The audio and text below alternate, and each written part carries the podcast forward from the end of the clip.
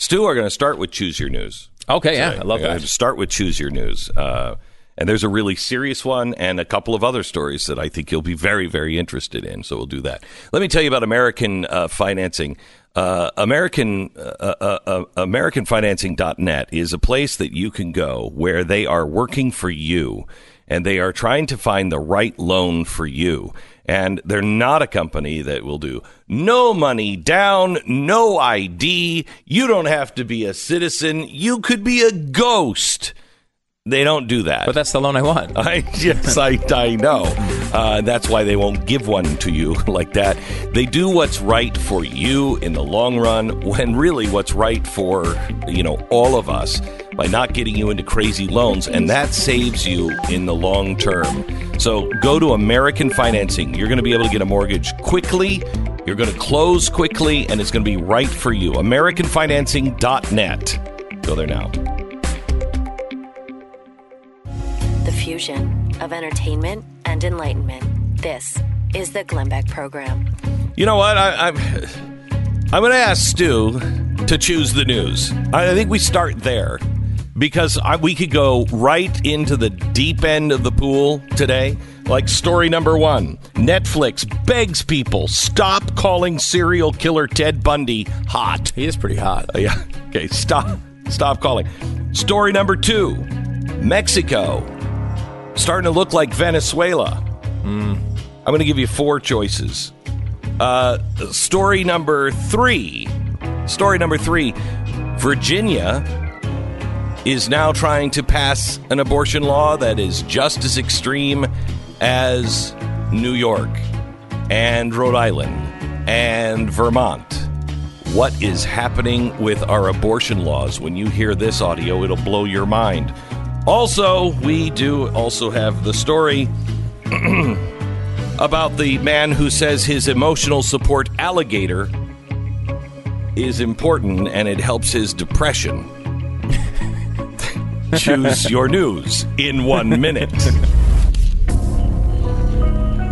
This is the Glenn Beck Program. I don't know, I'll tell you a little bit about um, uh, real estate agents, um, itrust.com. Real estate agents, uh, I trust, is, is not a real estate company. What it is, is it's a, it's a matchmaking service. And it makes a match between you, the listener of this program, who just wants to be treated fairly, just wants a no BS kind of thing, wants to sell their house at a fair price, buy a house at a fair price, get it done, have some integrity, get the best deal you can, sell your house as fast as you can, you know, and still get what it's worth. The basics, right? The basics of a fair business That's transaction. all you want. That's all anybody really wants. Yeah. Well, we chose agents with a long track record of success and also uh, the agents that have, you know, some moral fortitude. So you're not screwing around with some slimy person. The most important part of a sale or a purchase is evaluating the right price for your home, and that can only be done by somebody who knows your area, knows what a home like yours is worth in that area, and has a plan to sell it. Our agents are experts in your neighborhood. They do business like you, they share values, they sell your home fast and for the most amount of money, or they'll help you move wherever it is you're going. Meet, meet, uh, meet a new friend. That's what we keep hearing in these uh, letters from people that have sold. I feel like I'm moving away from a new friend. A real estate agent who will do you right. Will they will they still sell you a house if you don't want to be friends with them? Uh, is that yes, possible? yes. 'Cause I don't want any new friends. Yes, I have the one or two that I need, Right. and that's about all I want. know. Okay, You No. and I, maybe we're getting old and grumpy because that's the way I feel. Oh, really? Yeah, not interested. Here's the deal. Uh, it's realestateagentsitrust.com. Realestateagentsitrust.com.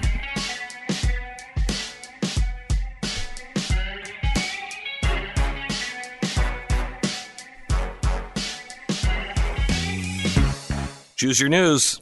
I think you know. Most importantly, eh, we should go with this. Uh, I guess it needs to be a, a change in the law, uh, and uh, the, probably the biggest you know sort of health story that you talked about there, which would be the emotional support alligator. That's where you want to start there. I think we start with the emotional. there. All right. Well, it's uh, you know it's an interesting story. Um, York Haven, Pennsylvania. Pennsylvania man says his emotional support alligator helps him deal with his depression. Joie Henney, 65, said his registered emotional support alligator named Wally likes to snuggle and give hugs. Now, I don't know how an alligator gives hugs with such little arms. Right, famously small arms. Right, right. The reach comes from the mouth. Right. He's a five foot long alligator. Uh, he has now received approval from the doctor that Wally is an emotional support animal. What does that mean? What do you mean they've received support from the doctor? What do you mean it's registered? What is that? What do these terms mean?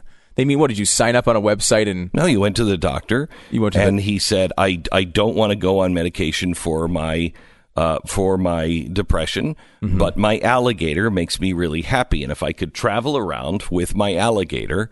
Uh, I would never be lonely and I would be fine. Look, dude, you're going to be very lonely if you're walking around with an alligator. okay. you know, the only person that's going to talk to you is the alligator. Mm-hmm. And when the alligator starts to talk and you start understanding the alligator, you're beyond depression, dude. Plus, this is one of the three or four things that would guarantee you'd be lonely. yes. right? I mean, it's like yes. what- like carrying around an alligator or walking around an alligator everywhere you go guarantees that no one will ever come near you. Right. So he said Wally was uh, rescued from outside Orlando, 14 months old. He's still growing. Oh, that's good. He could be 16 feet long one day. Uh, he said Wally eats chicken wings and shares an indoor plastic pond with a smaller rescued alligator named Scrappy. Wally, who turns four this year, is a big teddy bear. Yeah, I got news for you. He's an alligator, and he will eventually eat a child or or you if he thinks you taste like chicken. Yeah, this is like the guy who uh, the Grizzly Man documentary. Do you know that story? No. It was a a guy who really he had a real connection with bears. And he would go in the woods and he would have this these amazing interactions with bears Really? and he kept trying to tell people you're scared of bears. But bears are good creatures. They're good, quiet, loving creatures until he was filming himself and was eaten by a bear. and when that happened, it turned the documentary a little a little, dark? A little dark. Yeah. Yeah. And uh, so I this is what happens here. Someday this little cute story of the emotional support alligator turns into the inside of his dining room looking like a slaughterhouse. And uh and So you know what this is? This is a stupid guy who just hasn't had the money or whatever to move to Florida because every remember when we moved to Tampa? Mm-hmm. Okay, everyone said, and you don't at first you don't understand it. Hey, welcome to Florida. By the way, don't ever reach into a bush here. What? What do you mean don't reach into a bush?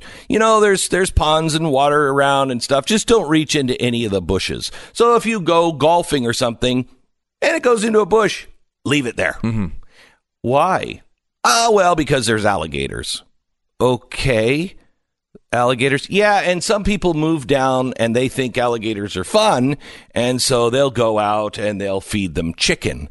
And then uh you know, somebody's kid in the neighborhood is missing a few weeks later.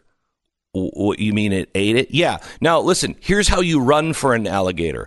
Don't run in a straight line. Wait a minute. I, are we really having this conversation? Do you remember? Did you have that Yeah. conversation? Oh yeah. Yeah. They, they tell you to, I don't even know if it's true, but they tell you to run in zigzags. Zigzags. Yeah. Yeah. Don't run in a straight line from an alligator. An alligator cannot turn corners fast, but they can run straight line much faster than you. I don't even know if this is true. Do we? Don't know. I don't don't know. Don't care. All I know is so I would if I was running from an alligator, I would have attempted it, true or not. Right. Uh, so so one day we were driving home and we were driving on our street just to get home. It was like a cul-de-sac and we're driving on the street and I stopped because there is this eight foot alligator, seven foot alligator that is just sunning himself across the street. So you can't drive. It's like a speed bump. And, you know, you don't want to run over the alligator, but I'm not getting out and saying, shoo, shoo. So we had our cell phone and we called uh, the police and we said, What do we do in this situation? Oh, I got to call animal control. Okay, call animal control. Yeah, we don't. How big is he? I don't know.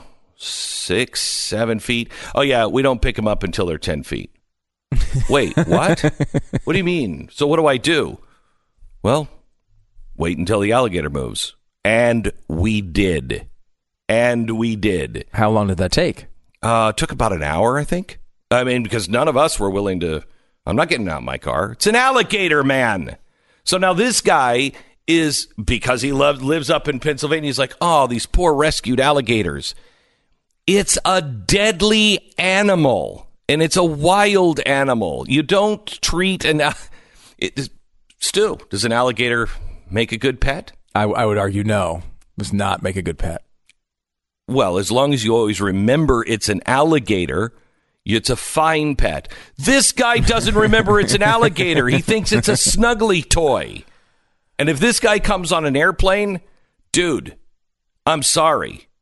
If that's your emotionally support, you know what? You need to stay off this plane because you are nuts and you have no judgment. You're not going to be able to open the door if this thing goes down. So you certainly are not sitting in an exit aisle.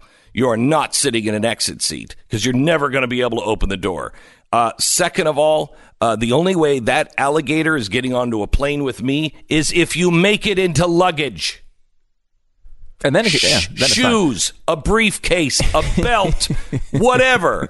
Other than that, if it's not carrying your clothes, that ain't getting on the plane. Isn't it though? It's a bigger issue than just the emotional support alligator, in that the emotional support animal is just a giant scam for people to bring their pets wherever they want to go. Oh, I think so. I mean, I, they're seeing this on airplanes all the time. People just bring more and more of their pets. that get more and more uh, exotic because of this bizarre cutout they have that you know there there are people like there are people in, that have you know mental distress and have severe uh, ailments that you know reportedly respond well to animals, and and there's a reason to understand that that's possible and and is, has happened before.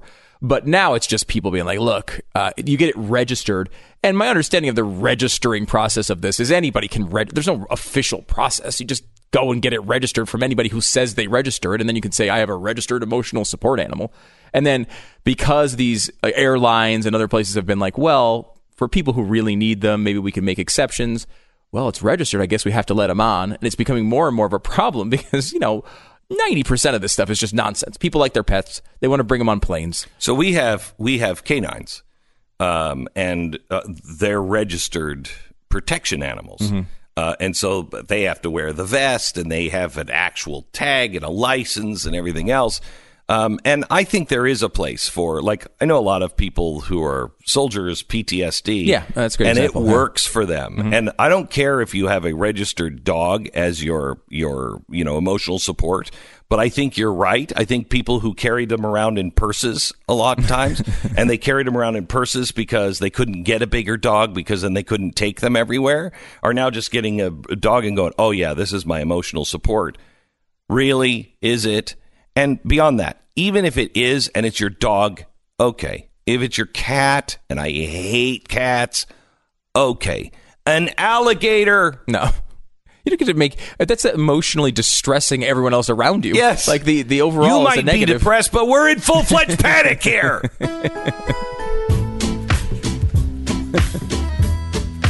oh. What the hell is happening to us? As a nation, what is happening to us? All right, let me tell you. Valentine's Day is is it uh, is it the first yet? No, when when is that? Uh, it's this weekend for sure. Uh, today is January thirtieth. So my wife, she's making me drink celery juice. Okay? Oh, jeez. She's making me drink celery juice, and it's awful. I hate it. And she's like, "Got to get healthy. Got to get healthy." Well, you know what? You're going to make me hang myself, and I, I'm I'm ready for an emotional support alligator over the stupid celery juice. Certainly, the hanging yourself isn't her actual goal. No, of course not. so anyway, not. wait a minute, maybe it. Uh, so last night she comes in after telling me healthy. She comes in with this big bag of all kinds of chocolate, and I'm like, "Is this for the kids for school tomorrow? Are they doing something? What is the big bag of chocolate?" She said, "No, it's Valentine's Day." No, it's not. It's still the end of January. It's not Valentine's Day. What do you have bags of chocolate that you have bought? Because she likes chocolate. She likes chocolate. So she's going to eat chocolate and force me to drink celery juice.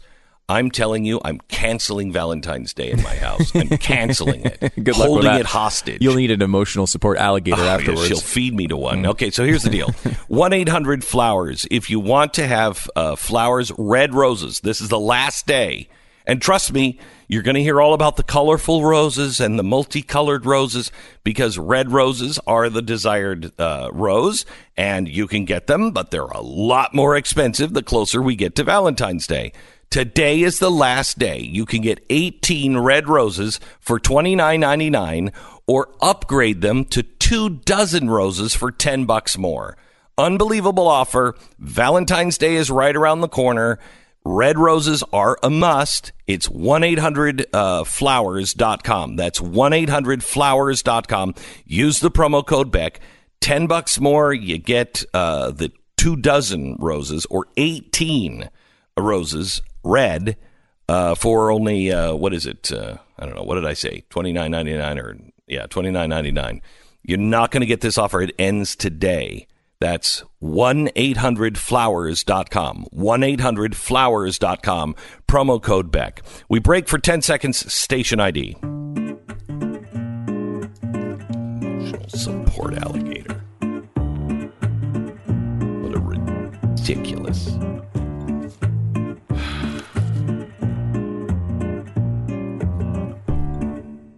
All right. Want to go back to choose your news here for a second? Sure. Okay. I'm going to add. I'm going to add one more in. Um, uh, we can do the uh, the the the abortion thing, which is amazing, amazing audio uh, that everybody needs to see. We have the story of Mexico, how it is becoming like Venezuela. That's a really important story. Um, we also have a, uh, a story here I'm going to add in the great paradox of the Trump presidency. This is something Anderson Cooper and CNN was talking about. He was talking to a guest and he said, he's the most authentic president ever.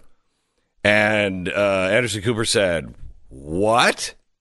Yeah, he's the most authentic president ever. They didn't understand it. I think they're absolutely right.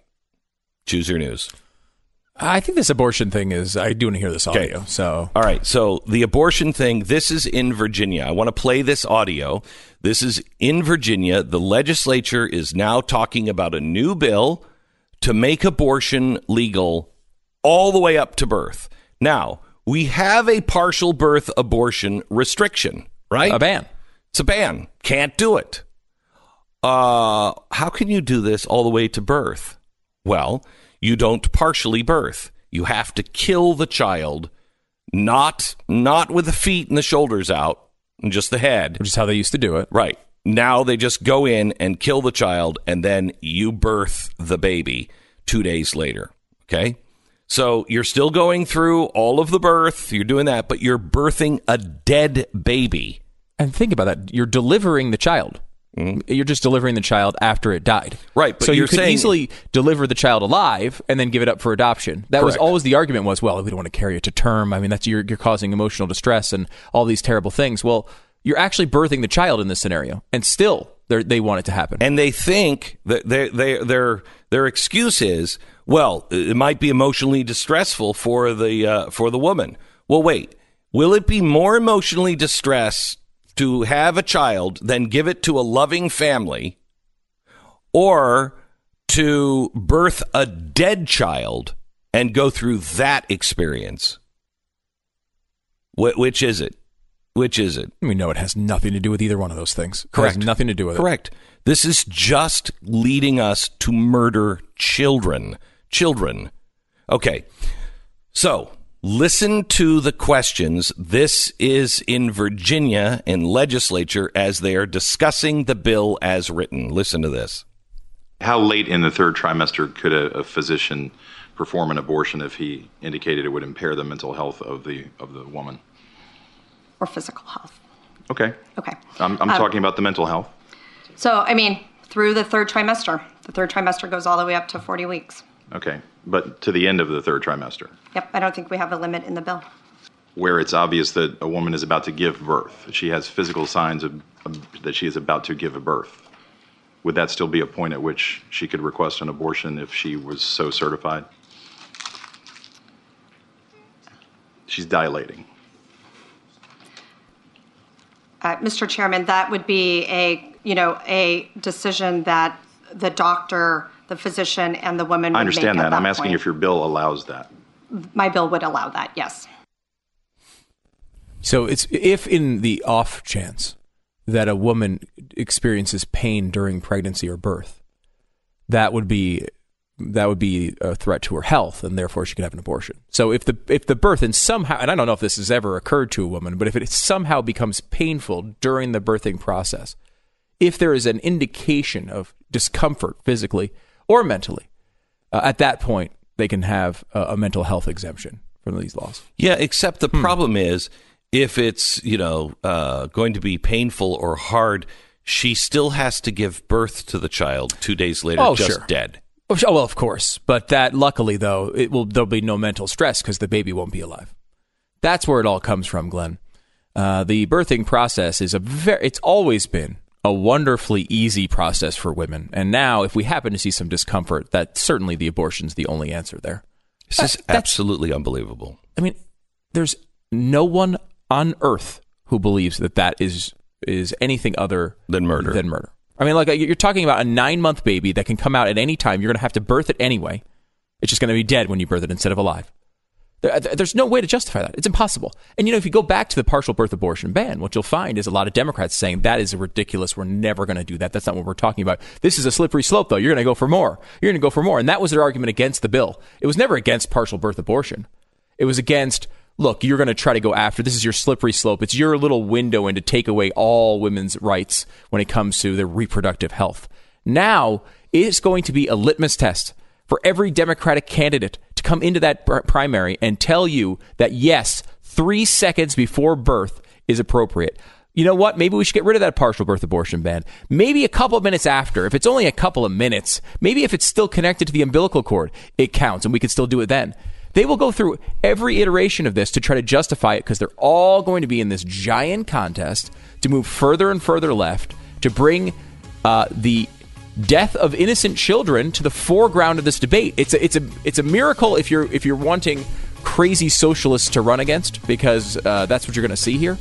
But it's scary because it, once it gets down to a one-on-one contest, anything can happen. And if Ka- Kamala Harris or or you know one of these Any of crazy them. any, any of them Any of really, them. it's going to I mean, be. you think Beto is going to not of march to this tune? he'll of be there course, too. all of them will. All of them will. You're listening to Glenn Beck. You know, Liberty safes aren't just for white, right wing, white men, extremist, women haters. Liberty safe, not just for storing guns and ammo. No, no, no. You could be a Gillette enlightened man hmm. and own a Liberty safe. Storing things from, oh, I don't know, purses to your lipstick. Yes, man lipstick. You can do it. You can do it. Be a man. Put it in uh, Liberty Safe and put your purses like Stu. You got purses in your safe? Oh, yeah. Put your purses in there with your man lipstick and your high heels. Be a man like Stu. I need more access to my lipstick. So Get a get a Liberty Safe. Keep everything that is important to you in a Liberty Safe. Best built safe in America, bar none. Check them out right now at libertysafe.com. That's libertysafe.com. iPatriots.us is a new conservative alternative to liberal based email services. It's secure, private, and safe, no ads or spam, and they won't collect or sell your data ever. Go to iPatriots.us right now, pick your membership. At checkout, select your own iPatriots email address, enter promo code PATRIOT, get the first month free. Go month to month, cancel anytime. Welcome to the program. Mr. Pat Gray joins us now on the Glenn Beck program. Pat, Yes, how you doing? I'm great. Yeah. Uh, Great. what is on your plate today? We were just talking about the abortion bills. I was talking about that this morning as well. Yeah. The one in Virginia now that's Yeah. mimicking the one in New York. Yeah, so you have Virginia, Crazy. you have Virginia, Rhode Island, Vermont, New York.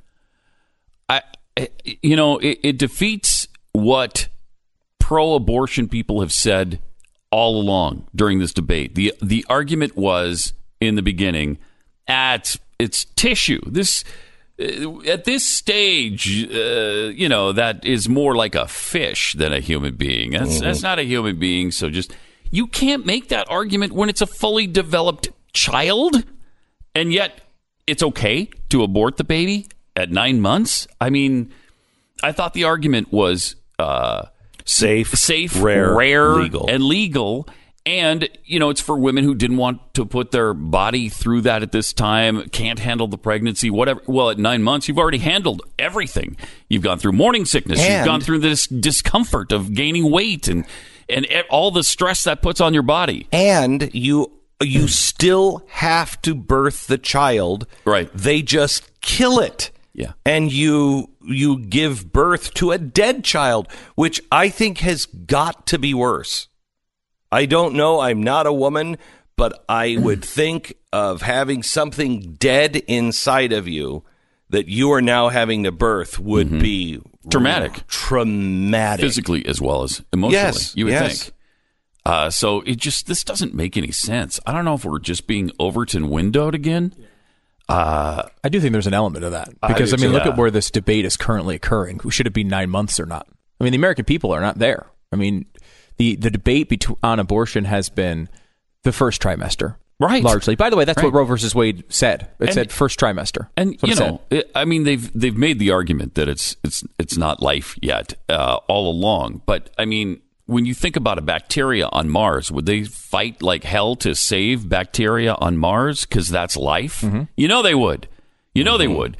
Eagle eggs, uh, they would fight to. You couldn't kill eagle eggs. Uh, you'd you'd probably go to jail for that. Oh, I, I'm pretty sure you would. I I mean, look how hard they fought for the cave dwelling Paiute trout. But for babies, yeah, we've got no concern whatsoever. It just doesn't matter. It doesn't make any sense to me, and it's you know I know I know we're trying to moderate our, our language, but it's evil. It's there's no other word for it. It's it's it's evil. You know, see, I don't think you moderate. I'm not trying to moderate my language. I'm trying to be exact with my language. Yeah. So I don't want to say that Democrats are evil because I don't think Democrats no, this- are evil. thi- but this action action is- evil. is evil. This, This is bill evil. is evil. When when you are talking about a child, and I think the vast majority of Democrats would tell you in a safe zone where they don't think that their words would be taken and then used to empower Donald Trump or whatever it is people think. If they were in a safe zone, they would say, no, this is ridiculous. This is crazy. Oh, yeah. To kill a mm-hmm. child right before birth. That's, there's just, there's no morality in that. That's evil. And that's what pro-choice voters tell posters. Yes. So the, the most recent poll has only 25% of pro-choice voters who believe the third trimester, that's, you know, month 7, 8, 9 too. It's not just not just right before birth, but even month 7, only 25% say that that should be legal. Not whether it's right or wrong, just legal at all for anyone to 25% choose. of pro choice. Yeah, So it's you're- 15% of overall adults, but 25% of pro-choice adults. Uh, that is, you know, a very minor portion, and it's only when it comes to the second trimester, it's still less than half of pro-choice voters. 39% total say you should be able to have it in the second or third trimester. Now, remember, the debate uh, as far as legislation goes right now from red states is should we limit uh, abortion to 20 to 24 weeks? Okay. That is what they're trying to get done in, in states across the country. You know, conservative legislatures are saying, let's just stop it at the second trimester. Well, only, I mean, it's only 39% of pro choice voters who want it in the second trimester, and only uh, 24% of overall adults. Yet somehow the Democrats are out there and they're going to have a field of 20 candidates, all of which saying five seconds before birth is absolutely fine for abortion. That is an amazing. I, it, it- Overton window is a great observation, Pat, because it's it's what they're doing. They're ha- we are having this mm-hmm. debate about nine month abortions when almost no one in the country thinks it's appropriate. Almost nobody. And nobody. what they're doing is they're getting people to say, okay, I mean, you know, first trimester, that's okay. Yes, Yeah, that's which what- we yeah, should you know. never no, it's not okay. we should never cede to them. Right. But in comparison, You're right. In which is what the Overton window is all about. Exactly mm-hmm. right. And it works effectively. And we've seen it Every how time. many times? Every time. Except this one isn't just proposing something; they're actually, They're actually enacting these. Yeah. you know. So it's not like, oh, well, I'm going to say some extremist things and then I'm going to back off. No, they're actually putting this in. I think this has everything to do with Ruth Bader Ginsburg, which, by the way. Um, uh, Eric Bolling made a great point last night. Why is it that it was okay for the press to say, uh, so uh, Melania Trump had some sort of surgery. We haven't seen her in in uh, 15 days. What is this surgery? Is her health really okay? That was totally fine. But why is it Right. no one, including Right. Fox, is asking where the hell is Ruth Bader Ginsburg? How is her health? She's can't. showing up. And my only response is because people at Fox and the people on the right know. And so do people on the left. She's not well. She's going to die. It's uh, I mean it's only a matter of time. She's very unwell. And why we can't even ask. Here's somebody who is not the first lady, so she has nothing to do with our government, nothing to do with our lives. This is someone who is a sitting Supreme Court justice. What's her health? and a critical one at this juncture. Right. A critical one. If anything happens to her, whether whether she retires or, you know, uh, heaven forbid dies, uh, can you imagine the battle there will be over the replacement? I mean, this is a critical juncture in history, and the left will go apoplectic if anything happens where Trump can. They're going to go apoplectic. Appoint anyway. another one? Do you remember who was the what, Barrett? What was her name that was thinking about? She was the one that you know, you've, you're an extremist. You're Amy, Amy Coney, Coney Barrett. Barrett. yeah, you're a you're an extreme. You believe religious stuff. Yeah. Oh my gosh, we can't have you. So what do they do? They get Kavanaugh. Look at how they reacted to Kavanaugh. Yeah. They're going to react to whoever it is. It doesn't There's- matter. There's no way Yeah, you're not going to get that fight. It's going to be Kavanaugh. Mm-hmm. They're going to Yep. accuse him of being the original inspiration for Michael Myers. Right. By the end of that, And you know what? and you know what? Has he ever worn the mask? I don't know. Wait, let's, Yeah. they're going to find Let's a picture of into it. Think about how extreme they are. They are now fighting for killing a child Yeah. when a woman goes into labor. Okay? They're that extreme. Who could they possibly accept beside Karl Marx or Jeffrey Dahmer? I mean, who could they who would they be okay with? There's no there's not going to be anything but a fight on that. And if it's not a conservative who's president, uh, I'm afraid who they'll pick. You know, when you're when you're looking at uh, Howard Schultz, and they are screaming at Howard Schultz. Now, I don't agree with a Starbucks guy. I don't like the Starbucks guy. Well, look what he did with, uh, you know, I'm closing it down because, well, we obviously don't know as white people how to treat, you know, people of color. Excuse me? It was so insulting. But here's a guy that if he were president, you could negotiate with. Why? because he doesn't hate capitalism and he doesn't hate the Constitution of the United States of America. Now, he's pro choice, he's very liberal, he's got all kinds of other ideas, but he doesn't want to fundamentally transform the United States of America. At least he sees the debt as a big problem. Right. Like there's a couple things you could say. All right, well, that's you know I, he's right on that. Right. You can't find that with, You can't find that with Ocasio Cortez. There's No. almost no common ground with the extremists they're running or talking about running. Uh, there's there's no common ground anymore, and it's And think about how much common ground there is with Ted Cruz, but they won't accept it. no. There's so much common ground with somebody like Ted Cruz. You could Or Donald Trump. I mean, Donald Trump. ran on a, a giant infrastructure uh, bill, and they won't even address it because honestly, they don't care about infrastructure. They care about taking him down. Look at the justice reform, the criminal justice reform bill that many of them voted against just because they didn't want to give Trump a win. Yeah. I, I, that was Well, look at- right up their alley, but look they at Van- couldn't find themselves uh, f- uh, their way to vote for it. Van frickin' Jones said it. Jones. Yeah. Van Jones is a pariah. Van Right. Jones did the criminal uh, reform bill with Donald Trump, and he's like, guys, this is a giant win. What are you, one of them Trump supporters? yeah, Van it's Jones. Van Jones. He's a communist. Remember? is- yeah, this guy is now too conservative. Uh, it's nuts. It's nuts. Now Van Jones's picture is up at the Koch brothers meeting. Do you Yeah, see that? Seriously, know. legitimately, he was. They No. because the Koch brothers because have had- Koch, bro- he was behind it. Yeah, I mean, he Koch brothers it. have supported the criminal justice reform thing Yeah. for a very long time, and now Can you imagine the ads? The ads would be uh, because uh, uh, do you know that Donald Trump is in bed with some of the evil people in the world, the Koch brothers? And Van Jones. Wait, what? what? You mean the communist from the Obama administration? How is this? This is wild, This man. is insane. It's a crazy world. When they go so far that Van Jones is Looks not moderate. well, looks moderate. Mm-hmm. You're like, whoa, Yeah, whoa. I mean that Howard Schultz can't he doesn't even belong in the party anymore. I mean this guy is a lifelong Democrat. He we would he would agree with with us on maybe 5% of things, right? Like he's you know, Maybe. he's he says he thinks that the debt is a big problem, right? Like that's Mm-hmm. something you'd understand. He doesn't like Elizabeth Warren's billionaire tax, right? Like there's a couple things that you could find where you'd agree with Howard Schultz, but generally he's just a nor he's the Democrat that Democrats used to be. You know, it wouldn't be one that I would vote for, but now He's he doesn't even Democrat, have a place yeah. in the party. I think he's the Democrat that the average Democrat still is.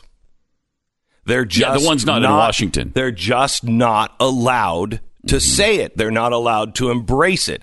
And it's going to be, I'm telling you right now, this is going to be the exact opposite election where we had looked at Hillary Clinton and said, she's the devil. Okay. I remember Alex Jones was like, You smell sulfur around her. She's the devil. All right.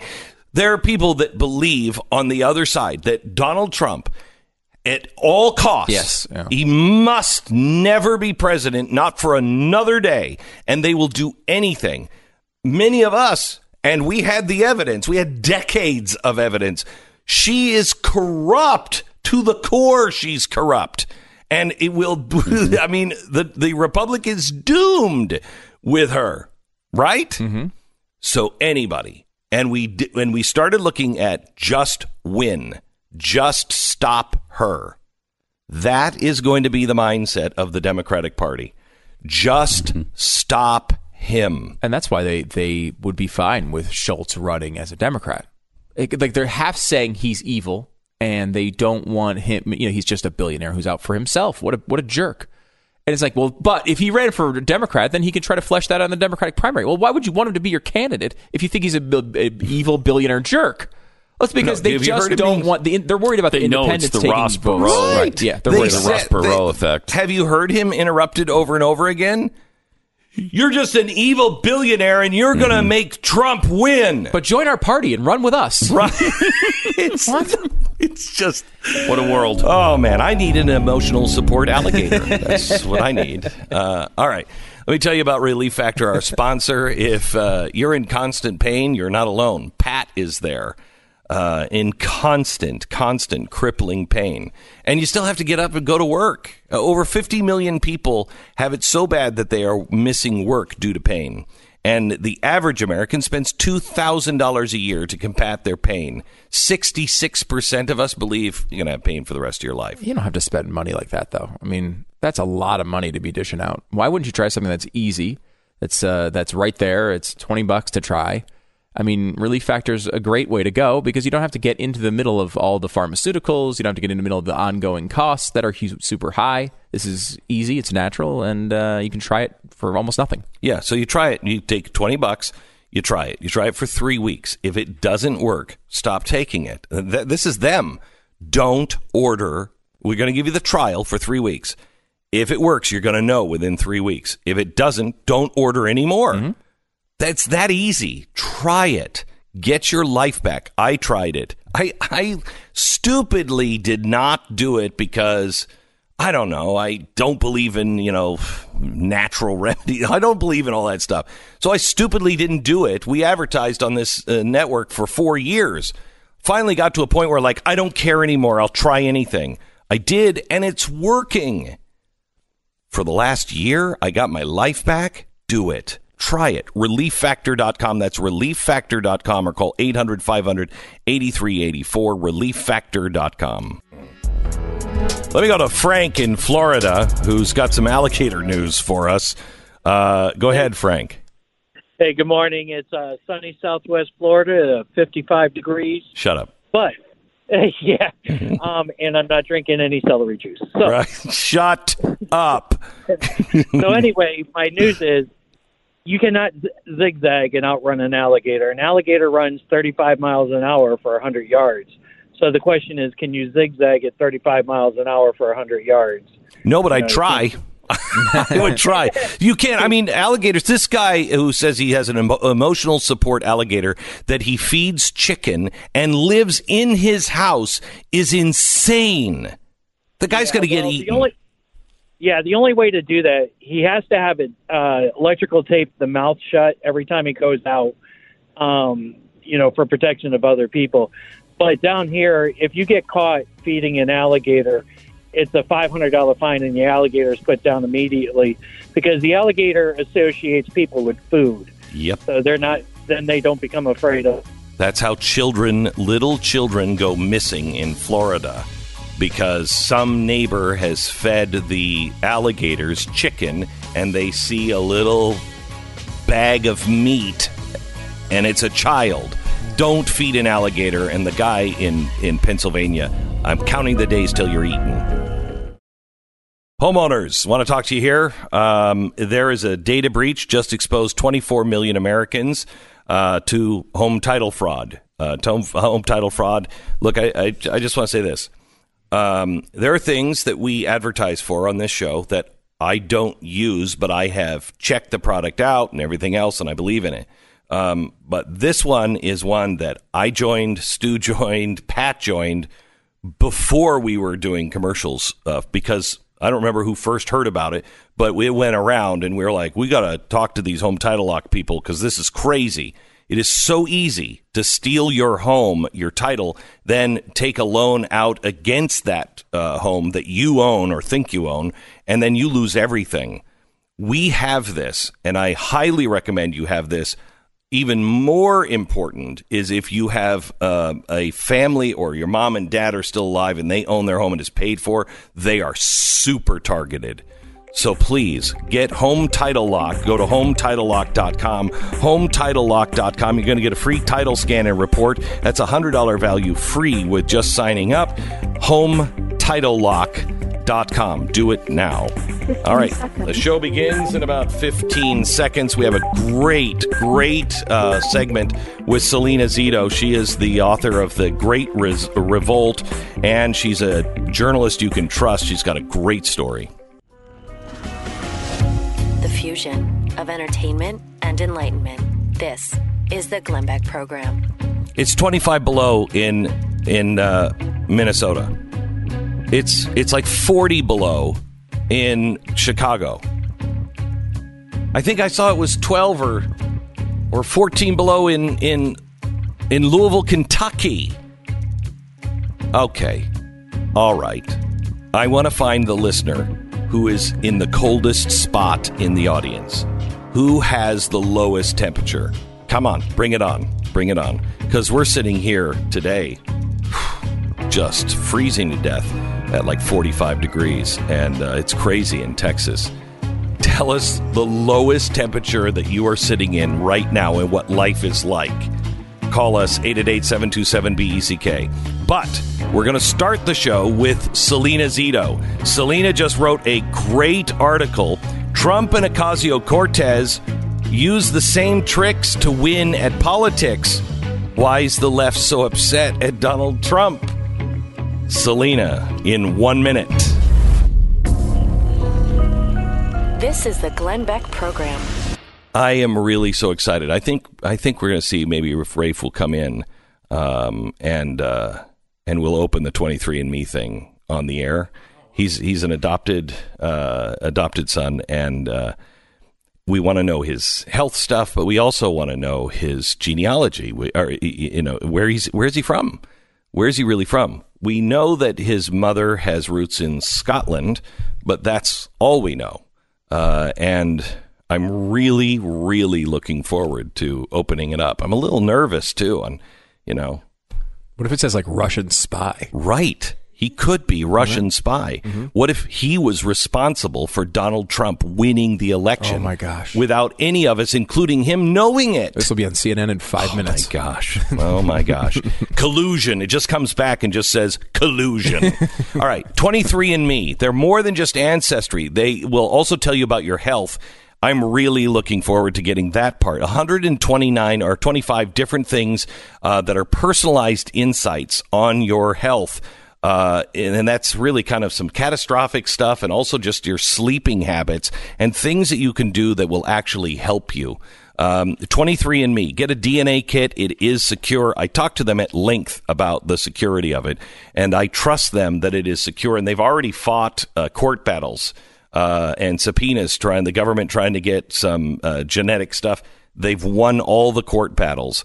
23andMe, you're secure with 23andme.com slash Beck. Go there now, get your DNA, find out your ancestry, find out the personal insights that can help you live a better, longer life.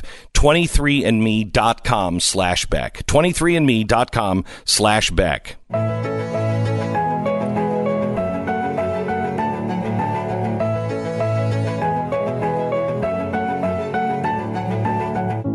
So the article starts they're both brash, outer borough New Yorkers, each with their own notorious nickname. She's AOC and he's the Donald. Both shocked their parties by coming out of nowhere to win their elections, defeating members of the establishment despite being greatly outspent.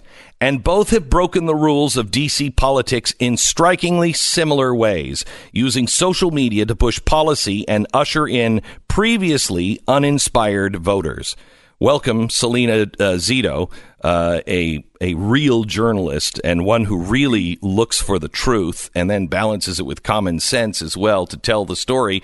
Salena, um, what what is the point? what is the point of your article other than the fact that they both are cut from the same cloth in their approach, not their policies, but their their approach?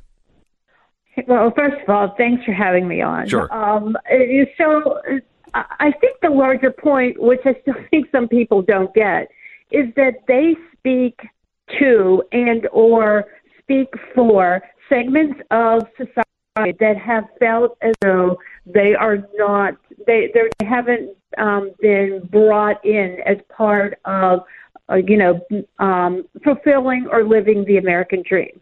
They they they they speak to people who oftentimes the establishments of both parties either take for granted, um, use their vote, um, and or you know leave them behind. So take Republicans for example.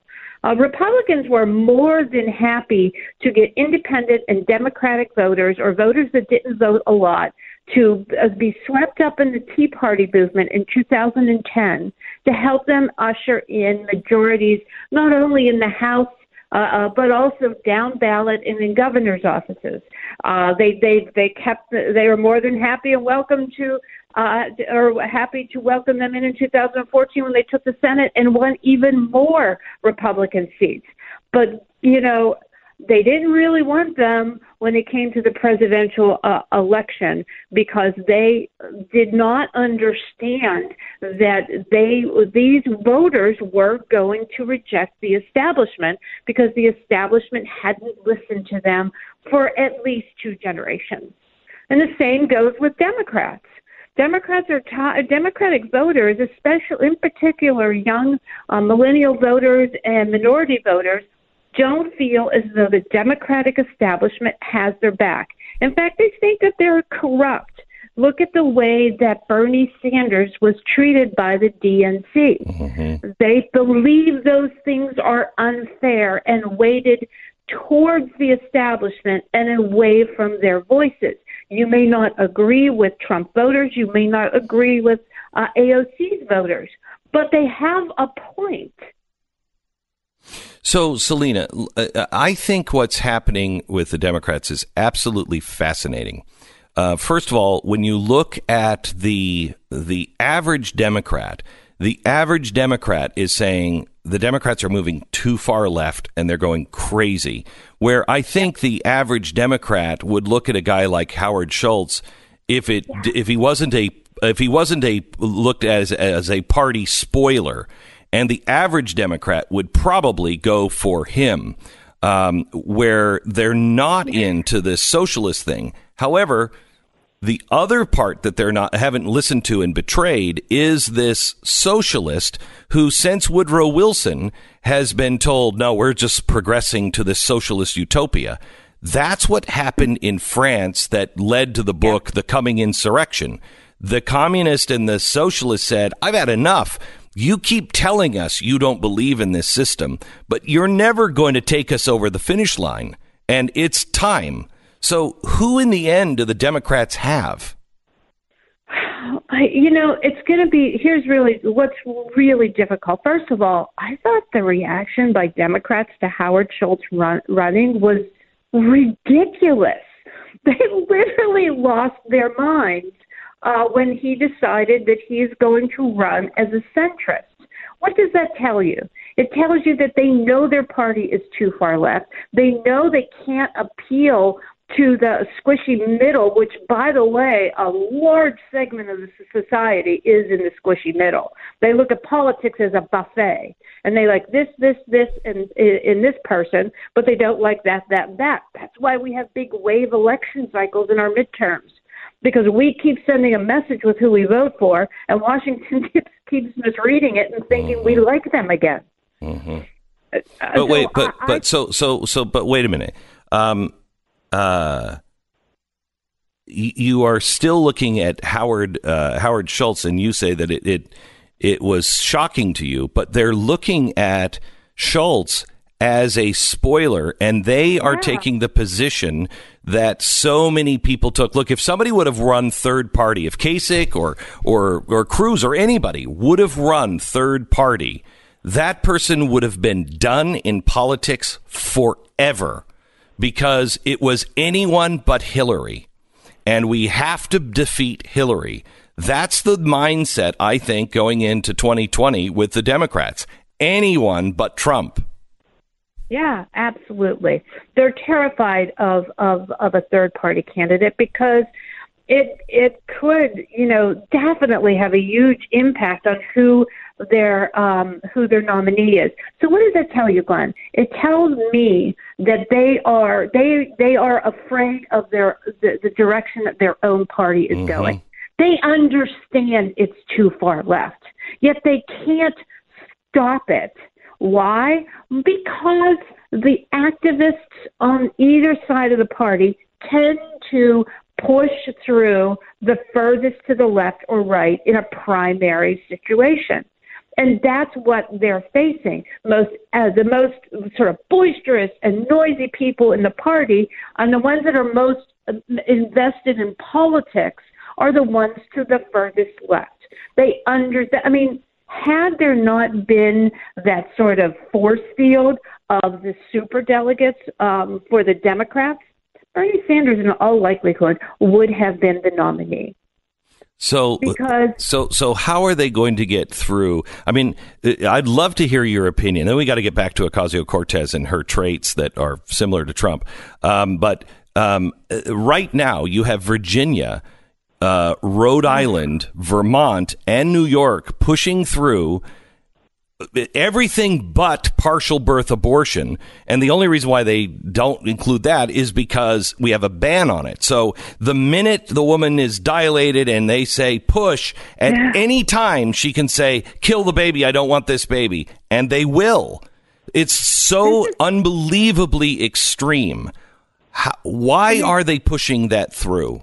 Why are they going this far if you say, uh, you know, they they know they're too extreme? Why are they doing that then? Because they live within it's it's, it's what I outlined outlined in the book. They live within these super zip codes, and they all think alike, and they're so sort of outside the mainstream mainstream democratic position on abortion. If you look at the statistics, um, in, particular among young people. Young people have become more pro-life yes. over time, and it has, and, and it's not all about um, religion. It's also about science. Science has changed, and, and artificial intelligence has, has changed an abundant amount of things in our life, including our how we view abortion. You can see what your baby looks like and see a heartbeat a much uh, faster speed than you could five years ago, ten years ago. You know there's life in you, and and these and these young people see that. They see that through um, when they're in school, when they're taught about things in, in their science classes, but they also see that in their personal lives when they make personal decisions. I, I, for th- 30 years ago, I said if there was a window to a womb that was natural, abortion would stop because you would see it as a baby. It's our eyes that are allowing us to uh, live in this life, uh, live this lie. And as technology gets better, we'll recognize a child earlier and earlier. And that is what's happening to the millennials right now. Absolutely. The millennials and Gen Z are much more pro life than Gen X and the boomers were. Okay, so let me go back to let me go back to Ocasio Cortez and the the things that she is doing right now that you say she has in common with Donald Trump and the left doesn't seem to have a problem with it uh, with her, but they do with Donald Trump. Explain that when you come back in in one minute. All right, literally one minute. You're never more than 60 seconds away uh, from uh, the rest of the uh, show. We're going to stop here for one minute so I can tell you about my Patriot Supply. I'm guessing millions of Americans right now went out shopping to fill their refrigerators and their pantries. They wrapped their exterior pipes so they won't freeze. They filled their cars with gas. They made sure they had candles and batteries and everything was exactly right. If they didn't have every glove, they went out to make sure everybody had gloves. It all makes sense. When you know something is coming, you prepare. We prepare to make sure that you have enough money for retirement. You save for the unexpected medical expense or the repair on your home. You have fire insurance. You have car insurance. Why don't you have food insurance? Why Seems like it'd be uh, an important part of the I mean, living food and water. Yeah. Hello. Mm-hmm. All right, this is the final week for a special offer now from My Patriot Supply. It's a four-week food kit that averages 2,000 calories a day. Go to preparewithglenn.com. Save $100 on it today. That, again, is a four-week food cr- uh, kit. Breakfast, lunch, and dinner. You've got the calories that you need um, and it lasts up to 25 years in storage, and it's actually really good. Prepare with Patriot Supply, my Patriot Supply. Smart thing to do. All you have to do this week is the last week for this offer. Go to preparewithglenn.com. That's preparewithglenn.com. 10 seconds, station ID.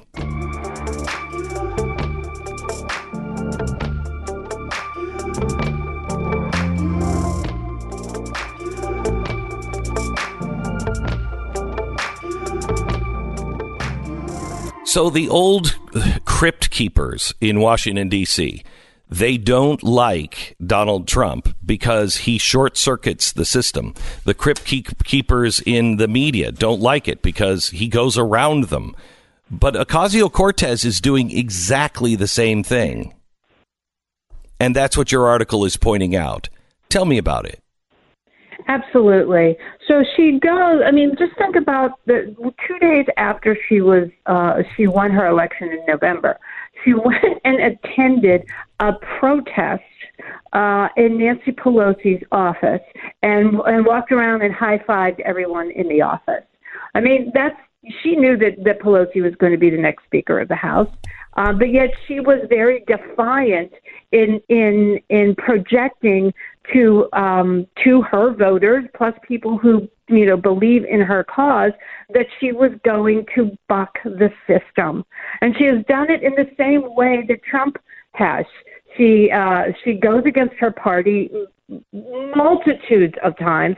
She says outrageous things on, on Twitter. She flirts uh, with the truth, much in the same way that that that Trump does, and is unapologetic for all of them. And but most importantly, she gives voice to people who feel that they uh, don't have a voice.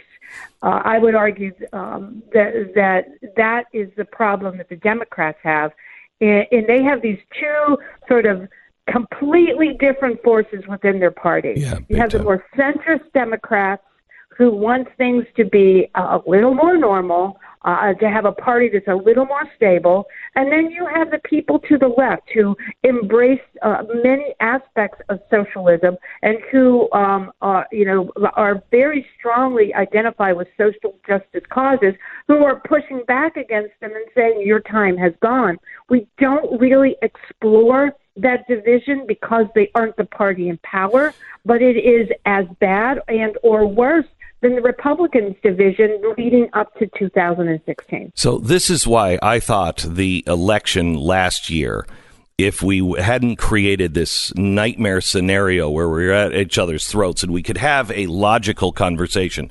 The conversation, the election last year, I thought should have been uh, between Bernie Sanders and Ted Cruz or somebody like Ted Cruz because that's where I think the people are. We are at this choice.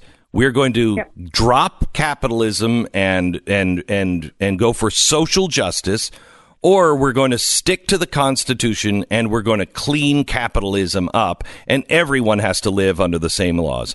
That's that's really where we are, but that's yeah. not where either party is. So who wins in the end? Who uh, are are the Nancy Pelosi's and Chuck Schumer going to win, or are the Ocasio Cortez, Kamala Harris people?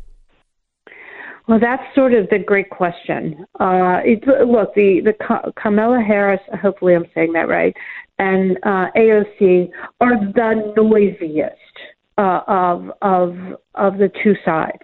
Um, but you know, so that means they get the most attention. Does that project them into a win? It's hard to tell.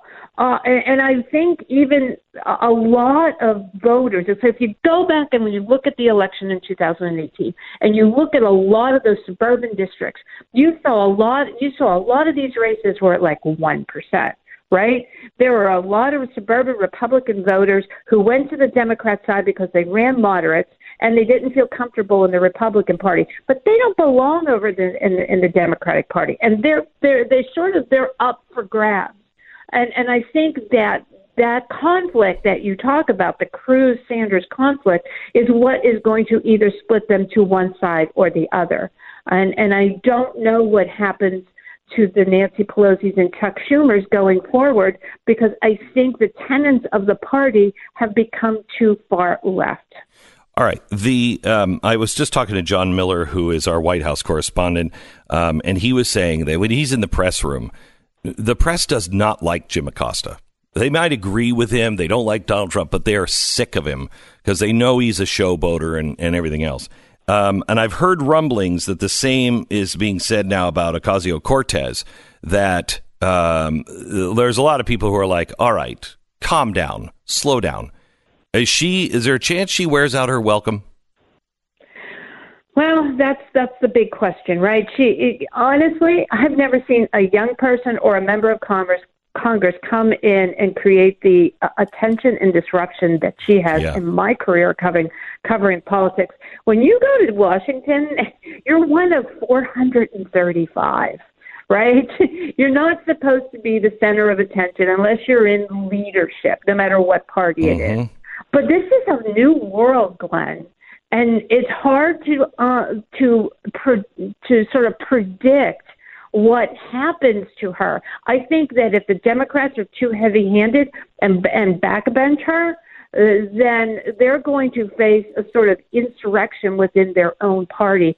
In the same way that that that sort of how the Republicans try to to, to treat um, Ted Cruz. Yeah. At the right. end of the day, Ted Cruz prevailed. Uh, Salena is considered a, a, statesman within uh, the party. Salena, thank you so much. Salena Zito, uh, you can follow her at Salena Zito um, on Twitter. She's just a fantastic journalist and writer. Thank you so much for being uh, on the program. You know, uh, it's it's it's funny that you're one of 435 and you're not supposed to stand out. Well, that was the problem with Davy Crockett.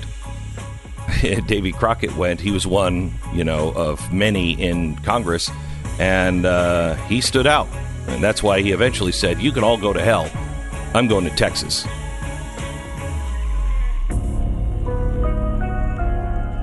You're listening to Glenn Beck.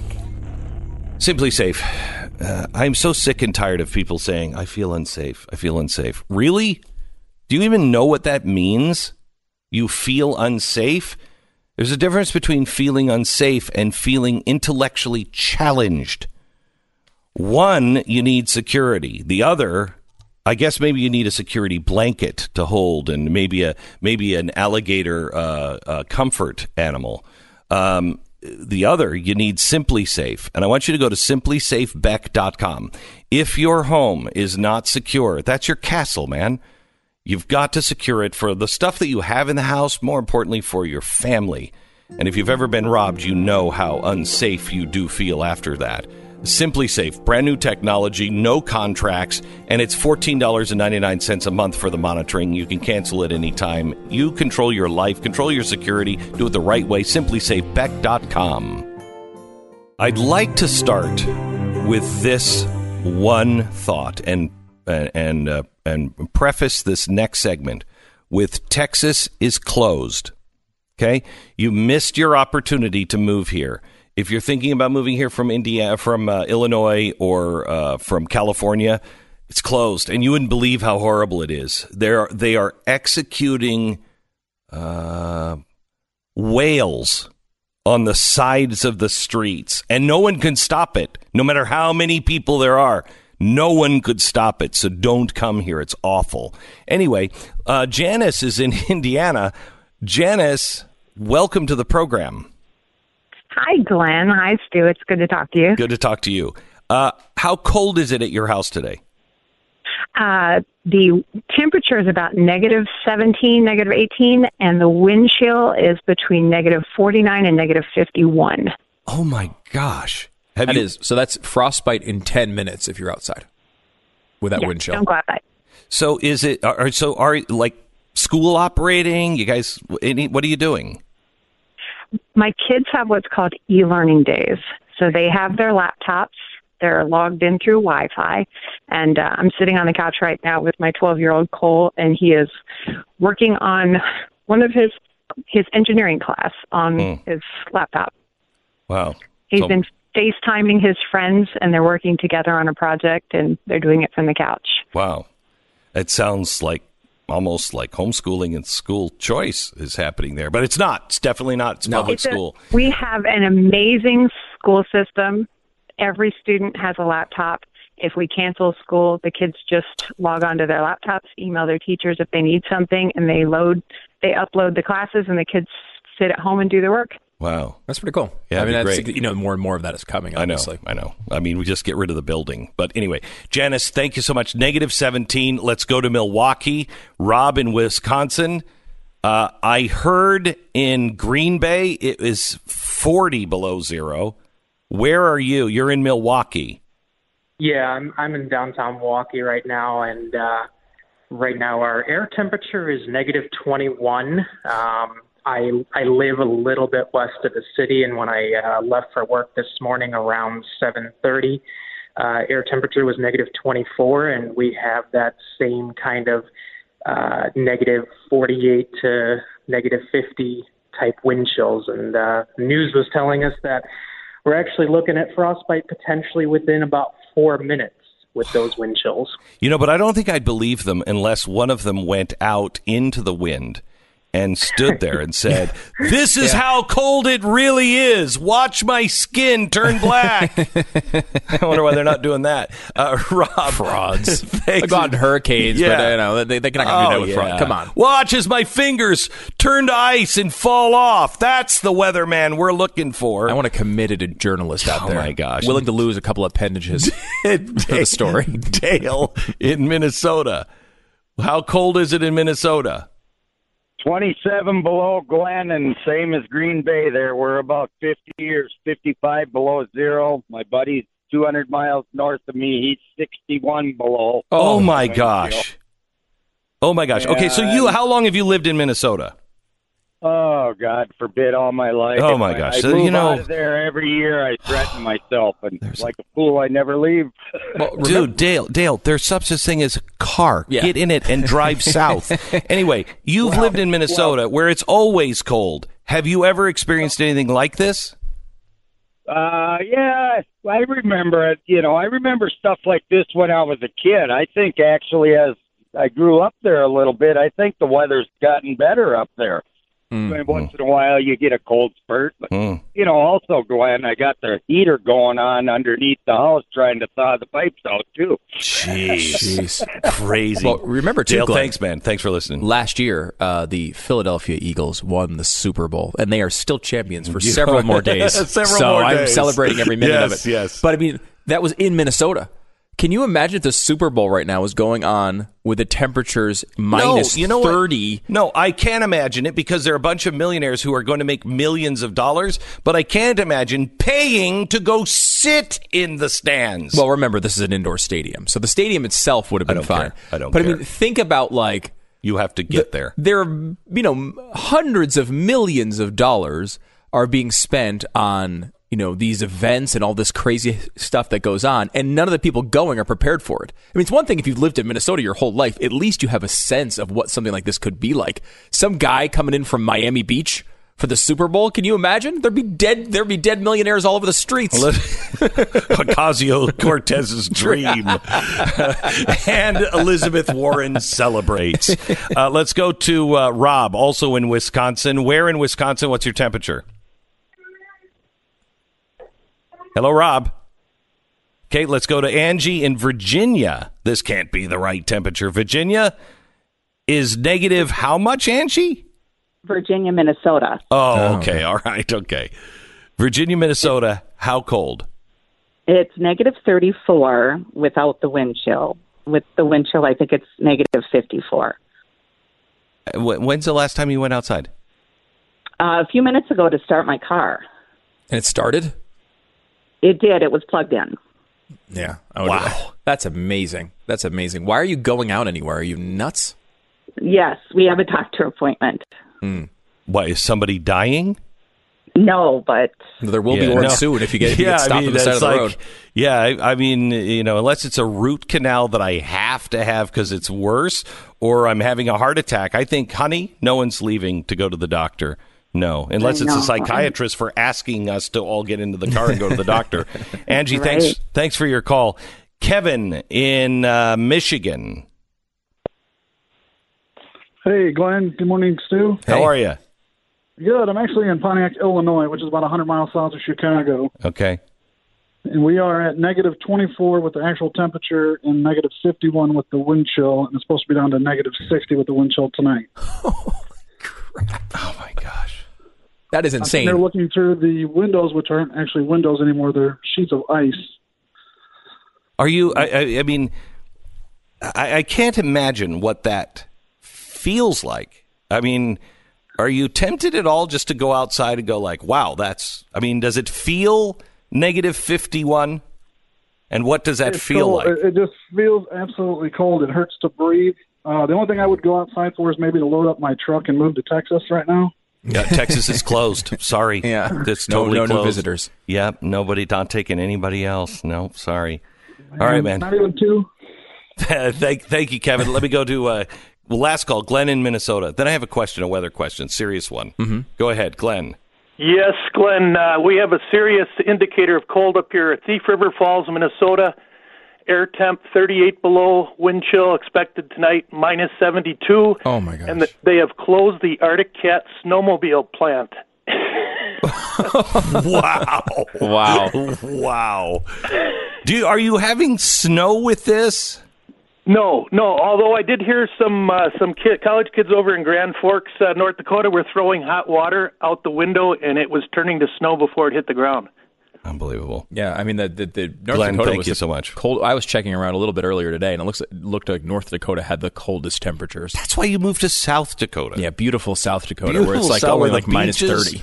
Yeah, it's only see? minus thirty. I mean, it's crazy. It's Uh, crazy. Okay, honest question. Yes. I don't know why this is like this, and I think it's humidity. Don't know. Okay. You know, when you're in in New York City and it's 20 degrees, you are not going outside without bundling up, right? Mm-hmm. Okay. Now let's say there's not uh, there's not uh, a wind, okay, Okay. and it's 20 degrees. In the east, it's freezing cold, and you're just not going anywhere. In Idaho, where I have a ranch, it can be 15 degrees, no wind, 15 degrees and sunny, and I can walk out in t-shirt, and I could go out and work or something, and I'll take off, I'll take off my jacket, I'll take off my my shirt because it is hot until you move into the shade. The minute there's a wind or you move into the shade, you're like, it's 15 degrees out.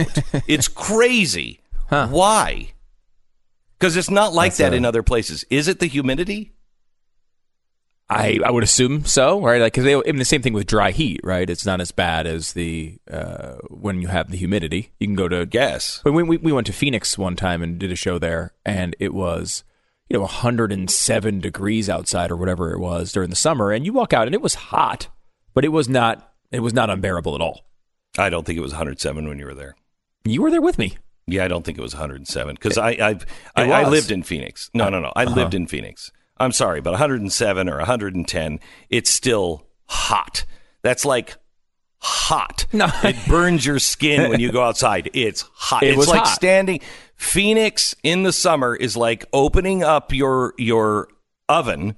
You got it on 450 degrees. Open the oven and stand about a foot or two away from that door.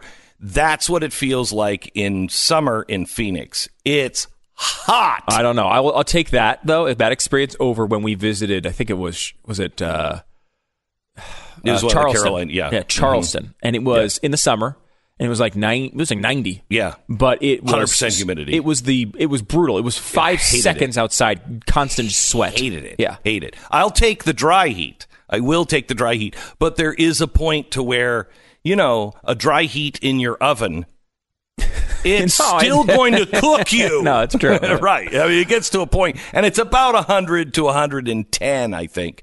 You know, 100 degrees in Phoenix, 95 degrees in Phoenix, not a problem. Mm-hmm. Not a problem. Is that the reason? Because the, the, the snow, when it snows up there, it's, it's almost impossible to make a snowman sometimes.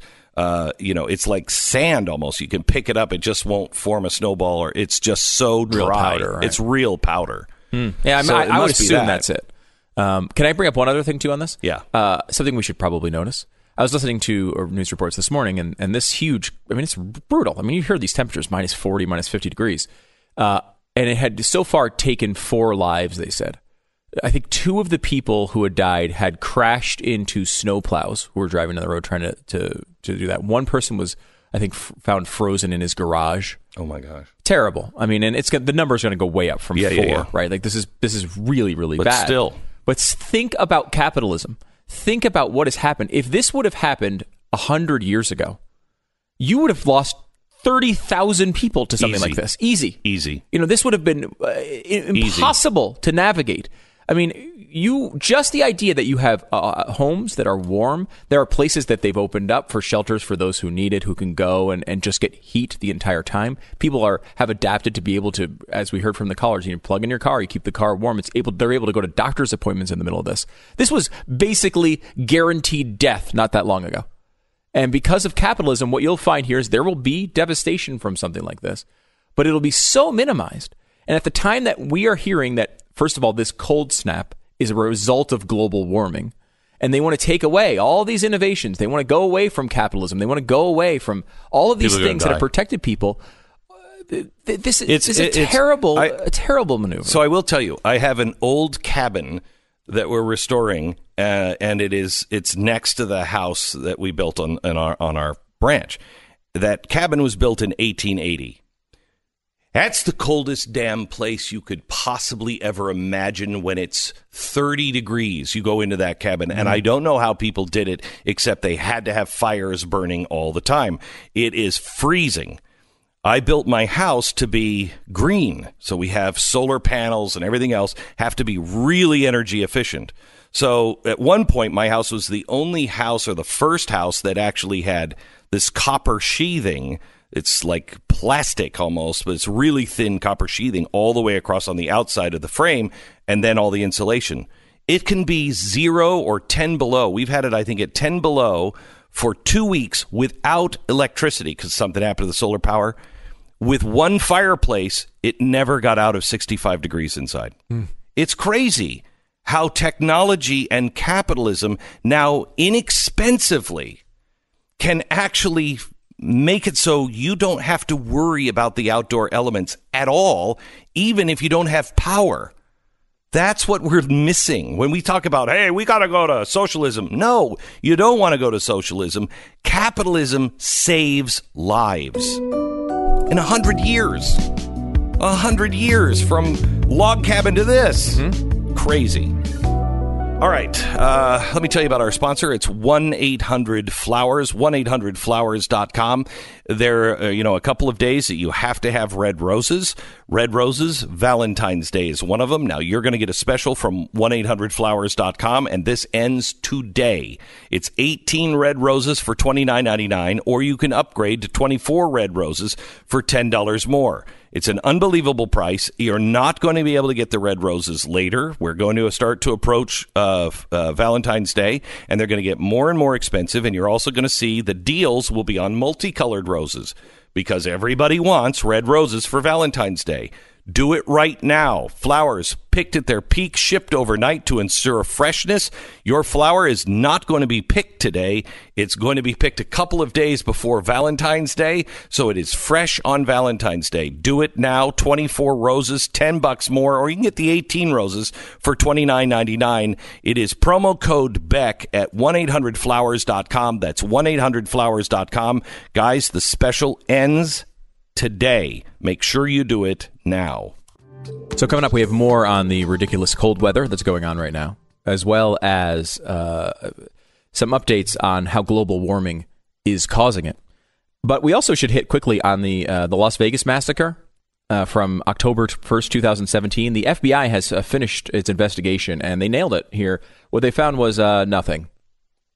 They ha- they have no motive. Do you believe a year and plus after this, we have no idea why this guy did this? Fifty eight people dead, five hundred injured, and we have absolutely no idea. They found he had no motivating factor behind the attack that his actions were inspired by obtaining a certain degree of infamy via mass casualty a- attack, but that's about it.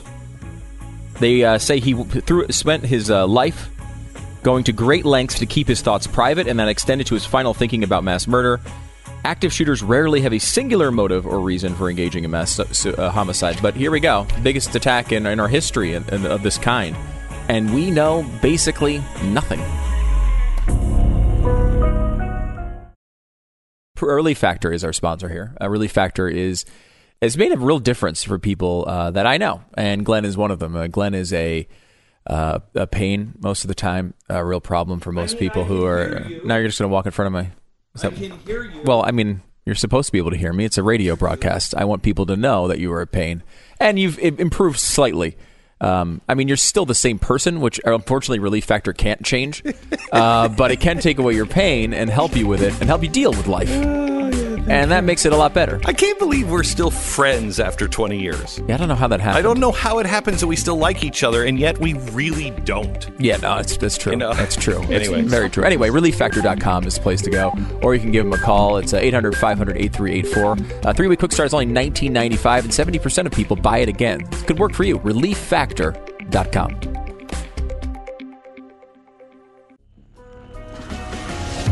The fusion of entertainment and enlightenment. This is the Glenn Beck Program.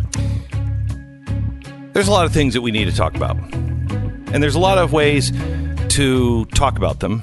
Uh, for instance, the border. But what are we really talking about with the border? We're talking about did the president win or the president lose? Did did Chuck Schumer do the right thing? Nancy Pelosi, did they beat him or not? That's not why we need to talk about the border. I'm going to tell you something that you have not heard anywhere else. That is probably one of the bigger national security things that we should be concerned with. And it, it revolves around our border. And it's a reason, a prime reason, why we should be very concerned that we don't have a fence or a wall on our border. I do that in one minute. This is the Glenn Beck Program. All right, let me tell you about our sponsor uh, this uh, this half hour. It is X Chair. We're sitting in X chairs right now, and they are so comfortable, and you can you can adjust them. You know, when you kind of move in your seat, you can adjust it because you don't. I mean, I don't know about you, but I, I you're sitting in a chair for a long time. You got to move. It's got to adjust.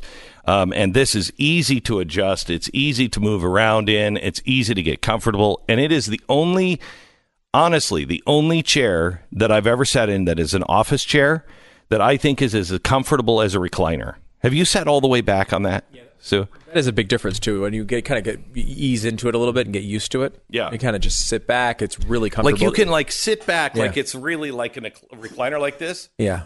And it's Oh. it's more comfortable than a recliner. I wanted that thing to tip over so bad when you did that. Yeah, well, it doesn't 'cause it's a I know, but I really, extra. even with extra, I think they would have liked it too. I think extra would have been. I hope we made one faulty chair that would have just fallen over. This is not Unfor- helpful. Unfortunately, they not didn't. helpful. Unfortunately, it doesn't happen. X chair. It won't happen. They don't make faulty chairs. Uh, so if you have a big fat friend that uh, you know goes sits back in it, you can't laugh. That's a drawback. X chair and the X chair Basic. Get them now. They are really great. Uh, you get a free footrest, hundred bucks off, and the free footrest if you use the promo code Beck. Visit X chair. Eight four four four X chair. Promo code B E C K.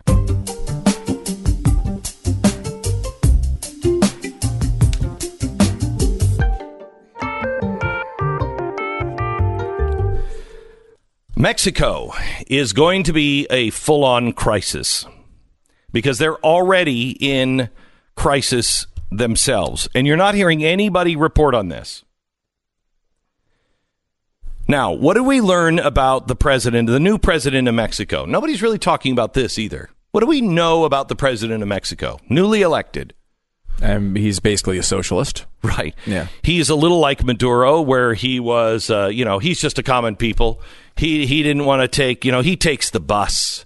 Remember, Maduro was a bus driver.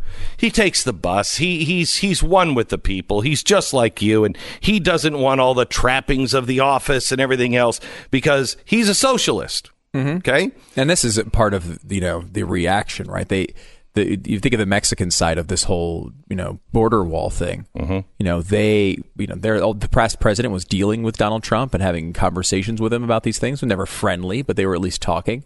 And so the the Mexican people were like, well, we don't, you know, we don't like that guy.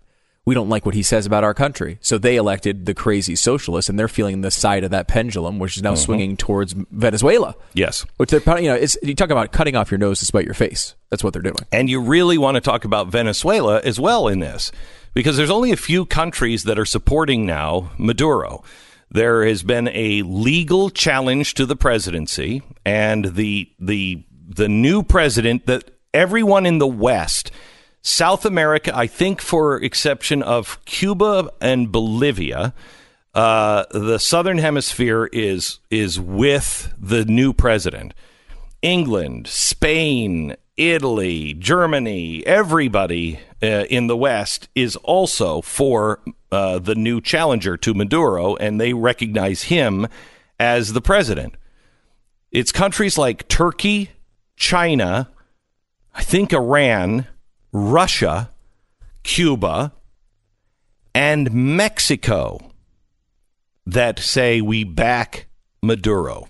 And, and that is, I mean, we talk. We there's been so much talk about Mexico in a negative sense, but really, I mean, we've used. They have been a, a trading partner of ours. There's a lot of problems we have between the countries, but like it was one of the things we brought up a lot during the oil crisis when people would be like, "Well, we have to get out of oil out of X, Y, and Z." Well, actually, a lot of our oil come, you know, a lot of our resources come right from Canada and Mexico. The, the vast majority of that stuff comes uh, from nearby.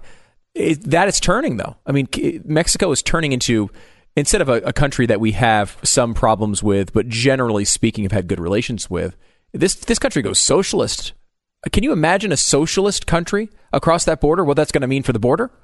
I mean, you don't think you need the wall now. Imagine if that turns into Venezuela, what you're going to need. I don't really need to help help you imagine too much. Let me give you the story. First, one question, and then I'll give you the story. Stu, what was the first thing that Venezuela? Remember, Venezuela had a higher uh, rate of of wealth and uh, living standards than most European countries. Yeah, I think they were Switzerland fourth in the world. in the world. It was us. It was Switzerland. There was one other one I think ahead of them. right, and that point. was in the 90s. that's incredible. When Right. you think about that. Right. Then Chavez comes in, Mm-hmm. and what was the first thing he did? Nationalized oil. Yeah. Okay. That's where they were getting their money. They nationalized oil because it was too corrupt. Too corrupt. Too corrupt. Okay.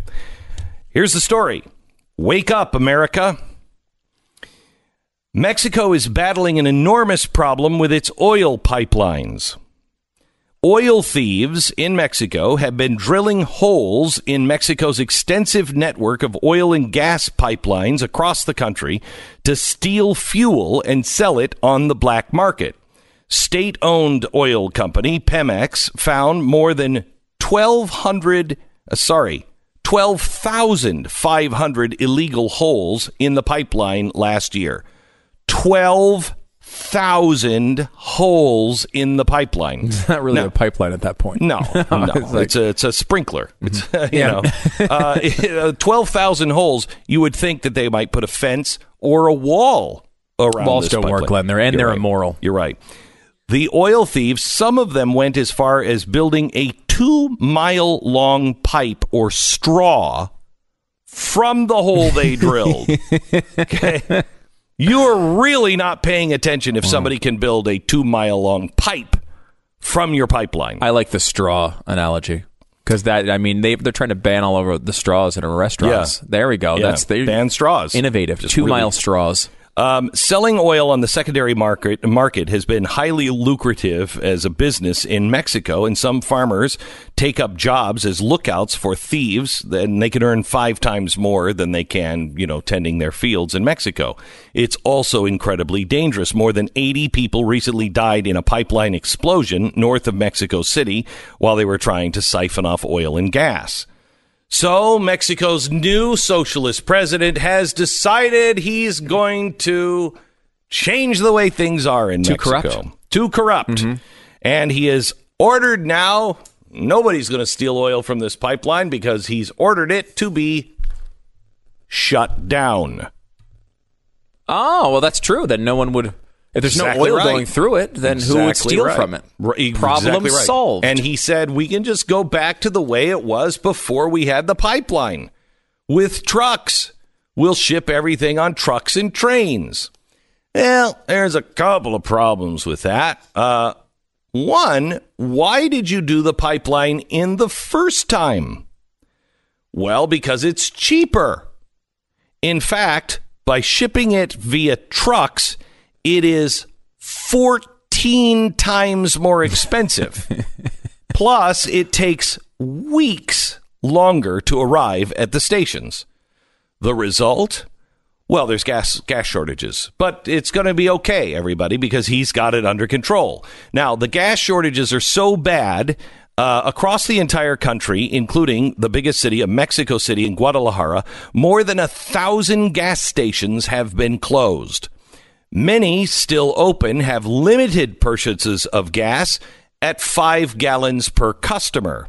The lines to get the gas in Mexico, where there is gas, can reach up to a mile long. People now are hoarding gasoline and reselling the gasoline on the black market. So he has taken one black market and shut it down, and that black market was not creating gas lines and shortages. He shut that one down to create another black market, but his original step to fix it has now caused gas shortages. Now there are millions of people around uh, Mexico that have no access to gas. They cannot go to work, they can't drive to see their families, and they can't uh, uh, go about their lives as they did just a few days ago. It's beginning to look a lot like Venezuela. Everywhere you look. It's a beautiful song. Thank you. I wrote that. Just I just wrote that now. Um, this is Venezuela's story. Venezuela, now with hyperinflation, the average monthly wage For the country that in the late 90s, I think 99, Chavez took over, it had one of the highest rates of, of, uh, of living standards in the world. Top five living standards in the world. Their now monthly average monthly wage is $32 a month. They're running out of food. They're running out of water. They don't have medicine. They don't have toilet paper. And here's the key what else is happening besides the riots in the streets now? What else is happening en masse in Venezuela? Parties? No. No, okay. Mm-hmm. I just guessed. I didn't know.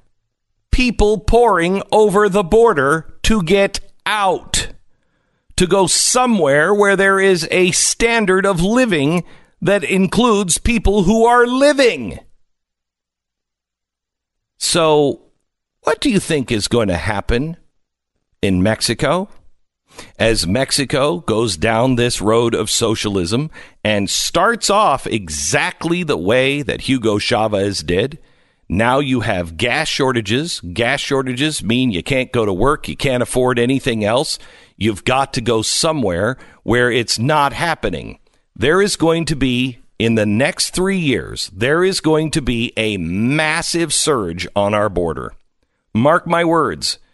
If Mexico goes socialist, truly socialist, and they continue down this road now is now being set by their president and they go down the road of Venezuela, we are going to have a massive immigration problem on our borders. And I mark my words, if this happens, you will hear it in your lifetime. You will have people coming over our southern border saying, You stole our land. And they will kill our farmers. They will kill our, our ranchers. They will kill people who are on, quote, their land. It will happen. So, what do we learn from this? Well, uh, we should probably be talking about things that are really important and not who's winning and who's losing on the border, but how America will lose if we don't take care of our border right now. The other thing, you know, it's like when you read about people who are so stupid and you're like, how do they miss this? Right now, I'm telling you a story about Venezuela and now Mexico going down the same road. And you have to at least have thought, or at least it, you know, it's when I say it, you go, yeah, right. How can the people of Mexico be this stupid? They're seeing it happen in Venezuela. Yeah, well, let's not be so high and mighty. How can we be this stupid? We're doing exactly Mm-hmm. the same thing. Yesterday, I told you a, uh story. Um, I told you a story about our monetary system. That uh, here it is. Uh, that you should you should pay attention to. Uh, Asia, Russia, publicly have swapped reserve dollars for gold. These countries are getting out of U.S. dollars. Why are they doing it? Also, Central Europe- Europeans, Hungary and Poland, are also accumulating the gold reserves. Uh, they know which way the wind is is blowing. You have all kinds of things that are putting pressure now on our U.S. dollar when our dollar gets to a point to where the world splits and half of the countries are in axis powers and they say you know what? We're dumping the dollar as our exchange rate. Anything that is valued in a dollar is going to go through the floor and we're going to be swimming in dollars. When that happens what does the world do? China russia iran even uh, uh, turkey all of these countries that are against us are dumping the dollar and they're already going into gold. Other countries that are smart, like Switzerland, are com- are also buying up more gold. It is our weak spot. We don't have gold reserves anymore, or at least they're really sketchy. May I suggest you protect yourself with gold, please? I'm telling you, we are headed for a superstorm of biblical proportions. Please Go to Goldline and find out if it's right for you. They're waiting for your call right now. It's 866 Goldline. 866 Goldline or goldline.com. I told you a couple of weeks ago, I got my money out of the stock market. I would highly recommend you do the same. 866 Goldline. Do your own homework. I am not an advisor. You've got to look at it yourself. 866 Goldline, 1 866 Goldline or goldline.com. 10 seconds, station ID.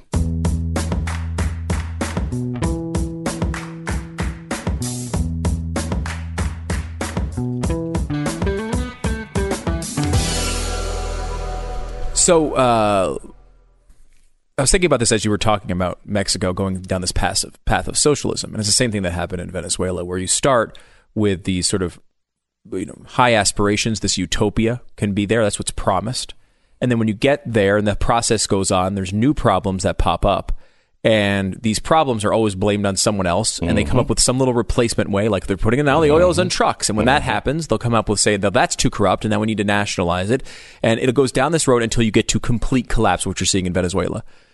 Uh, socialism is essentially the Fyre Festival. These the documentaries that oh, came you out. You are so right. It's exactly the same thing. They started out, they sent all these supermodels down to an island in the Bahamas. It's amazing. And they gave you this 30 second uh, unbelievable promo that looked like the greatest event of all time. It's all freaking supermodels and they're riding jet skis and, and they're eating, you know, glorious uh, gourmet food and, and this is going to be fantastic. So all these people get excited about it. They all jump on board. It's the thing that everyone's talking about. And in that process, behind the scenes, they're coming up with huge problems. They're trying to fix them. They're, they're redirecting everything. They can't figure out a way to solve these problems, and they keep pushing it down the line until the people show up and it's desolate and a complete destruction. Because they do what socialists do, Yeah. and that is they come up with an idea that's utopian. It's great, but they haven't thought of the infrastructure. They haven't thought how many planes can we even land on this island in a short period of time? You don't have the infrastructure to do that. How about the bathroom facilities? Yes, you can go and go to the bathroom right now and it's fine, but if you have 40,000 people here, do we even have bathroom facilities? How about electricity? So they didn't think of any of those things. They were just promising this utopia, thinking we can pull it off. Don't worry, we'll pull it off. We'll figure it out. All the way to the end, to where people were still coming in. They were they were on their way. And everyone had said, this is going to be a disaster. And they were still telling themselves, no, we're going to be like Woodstock. That was a mess too. But th- we're going to do it. This It's time it. it's different. Mm-hmm. Yeah, no, it's true. I mean, listen to what Alexandria Ocasio Cortez says when they say, How are you going to pay for all this? We'll find a way.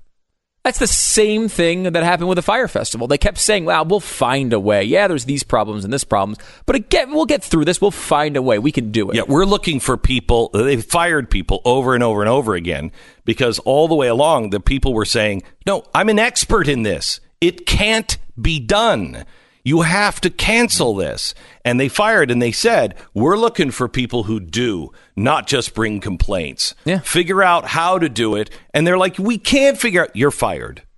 And it's funny. we're going to do it. th- these documentaries have been used in some ways as a critique on capitalism because oh well these millennials were throwing all their money around and these guys were all greedy and they kept doing that it's really the story of every socialist nation on earth it starts with that utopian promise it degrades over time and it ends in complete collapse that is the story of every one of them and it's the same story with the Fyre Festival they ran it like a socialist country you're right they took out pe- all the economists who said uh, you know the socialized uh, this and that won't work they just ignore and find new economists who say that their plans will work. And that's exactly what the Fyre Festival did as well. They kept bringing people, new people in. They started trying to have them to work 24 hours a day to try to get these things done. They never look at the people who did the five year plan over in China. Yeah. Mao, he came up with a five year plan. The first economist stood up and said, it's not going to work. They were executed. Then they went through it. And I don't know how many millions of people died the first year. New economists came in and said, okay, we just want to let you know X number of million people have died this year.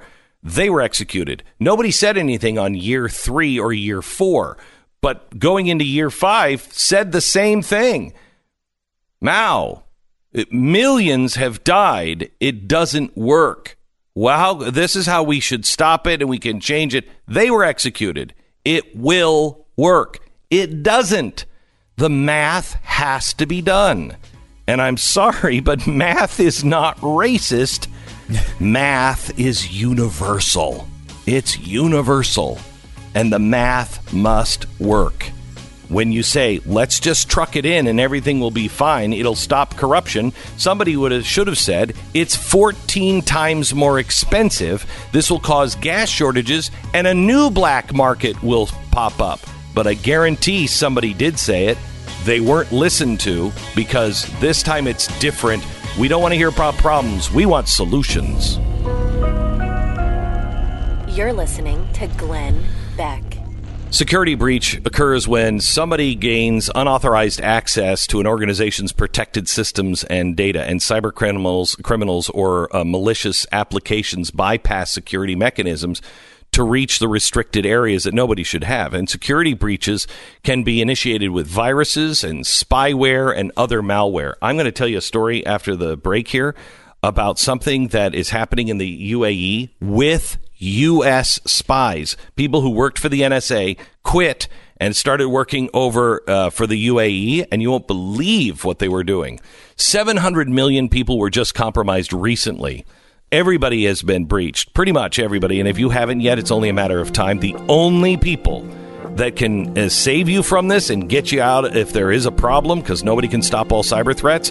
It's lifelock. Use the promo code beck. You're going to save 10% first year. Lifelock.com or 1-800-lifelock promo code beck.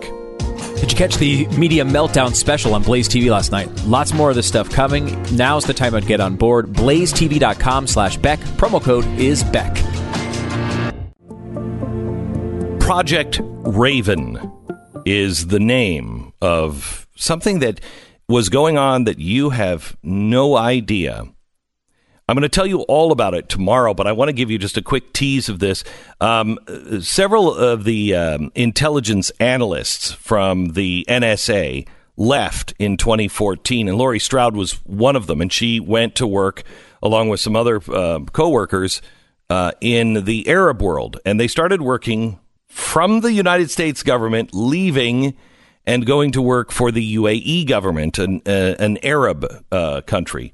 And she joined something called Project Raven. And it was a clandestine team that had about a dozen former U.S. operatives and, and, and spies, if you will, working for the NSA. And they went to the UAE to engage in surveillance of other governments, militants, and human rights activists critical of the monarchy. Now, I don't know about you, but as an American citizen, I immediately think I might be on the wrong side here. If I am if I am going against people who are against the monarchy and are human rights advocates. But they went along with it anyway, so they were working out of this mansion uh, known as the Villa uh, out of Abu Dhabi and they had um, everything they needed, everything they needed in you know for the NSA, the UAE got for them, and they were in this villa, and they were um, for three years hacking in and uh, and following people and tagging people that were a danger to the monarchy, and you know, gee, what happened to them? I don't know. Let's not think about it too much. They crossed a line at some point when the UAE came to them and said, Hey, we need you to start spying on some Americans for us. And that's when they realized, at least Lori did. She said, uh, I believe I'm officially a bad kind of spy. now, I don't know why it was spying on Americans that, you know, made the choice, but this is this is going on. I'll give you the end of the story tomorrow, but I also want to tell you that this is what's happening with Google and China. They are officially, as a company, going over and they are helping round up people who might be Catholic, but they're too Catholic. They're not a communist Catholic. They might be Muslim. They might just be a free market person. Might be a mom or dad, but Google will help find them. What's the difference between these guys from the NSA and the people in Google? And will Google stop when they say, hey, we need to monitor some of these fringe people in America that, you know, are just going on and on about the Constitution. Will Google label you an extremist? And will they be fine monitoring you? Or will they be like Lori and suddenly say, hmm, no? last night we only touched on this just a little bit on this coming collusion between the old media, the new media on the left, and tech with government. But it's coming, and I'm afraid our voices are going to be snuffed out if we don't all come together. And last night, we came together, you know, all of the talent that we could uh, fly in and, you know, didn't have other shows and commitments. We flew them in last night. There was what, 20 of us here last night? Eric Bolling uh, hosted it. I was, uh, I was, you know, uh, there the whole time. Uh, and it was, it was interesting to watch, especially when Bill O'Reilly uh, came on. Yeah. Uh, we have a clip of that actually. Oh, you uh, yeah. This is from last night's special media meltdown on Blaze TV. Listen. It's important that people who watch this program and go to BillO'Reilly.com and listen to Beck on the radio and go to the Blaze, that they know it's no longer about media bias. All right? It's about money because the big corporations, Disney, Comcast controls NBC, CBS, want to make money. All right?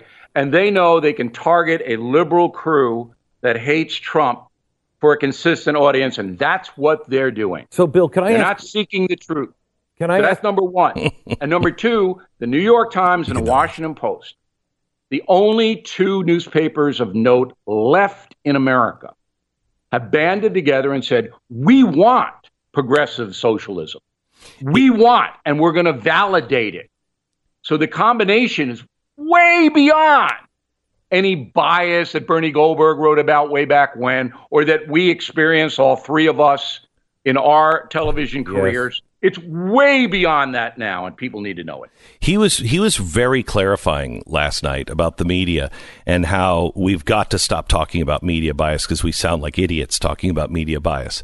It, this is now all about money, all about money, and they just don't care, and they will they will steamroll anyone because they know if they fall into bed with the right people, they'll be able to control the system, milk the system, and eventually be the system. And the bias is still there. Yeah. It's just it's now just an ingredient instead of its motivating Yes. factor, Yes. which is different. Yes. Also had uh, Allie and Lauren on last night, um, which is it was uh, you know you had I mean this is one of the things I think I really like about the Blaze TV overall is that you kind of have you have young and old, you have you know kind of uh, libertarian to conservative, you have that whole spectrum and all a bunch of different viewpoints. Uh, both Allie and Lauren are millennials uh, who are talking about conservative things, which is I know shocking to hear in the media. You don't you don't hear much of it on any of the main networks, including Fox. Uh, but they were talking about uh, the media landscape and what it looks like today. What is the process for a young person, conservative or, or liberal, doesn't matter, to make an impact in media? Or old person. Well, I so I kept my day job until I came in. I worked at the Blaze, but in my off time, I just started to uh, write blog posts at the conservativemillennialblog.com, and I would do videos on my phone that I would maybe edit on my computer if I could figure that out, and then I would post them. I did that for a long time, not getting any views or any followers whatsoever. But after a while, people just started paying attention. It really is amazing the kind of audience that you can build. I already don't know if that might be shifting a little bit. I feel like we kind of came in in a little bit of a sweet spot. Um, but it is totally possible to use the equipment that you have as long as you are listenable, you are saying something that people want and But need how to do you hear. monetize that, Lauren? Well, I mean, to monetize it and to make it out a career, you do need to not only have a message, you also, I think, having some good business sense help, but helps. But I think for a lot of people, it's not necessarily having to make this into a career. It's about wanting to be heard. Because I've been on so many smaller channels or part-time podcasters or whatever, which is, you know, how we both started off, who they don't necessarily want to make a lot of money doing this or make a name for themselves. They just want to get their message out there. That is, um, it was an interesting conversation because we talked about what the truth is about the media, the corporations, the new media tech companies. Uh, uh, then we talked about how millennials uh, are so important and how different they are and how they reach a completely different audience. And then on top of it, uh, we talked a little bit about the audience and what we need to do to help the audience.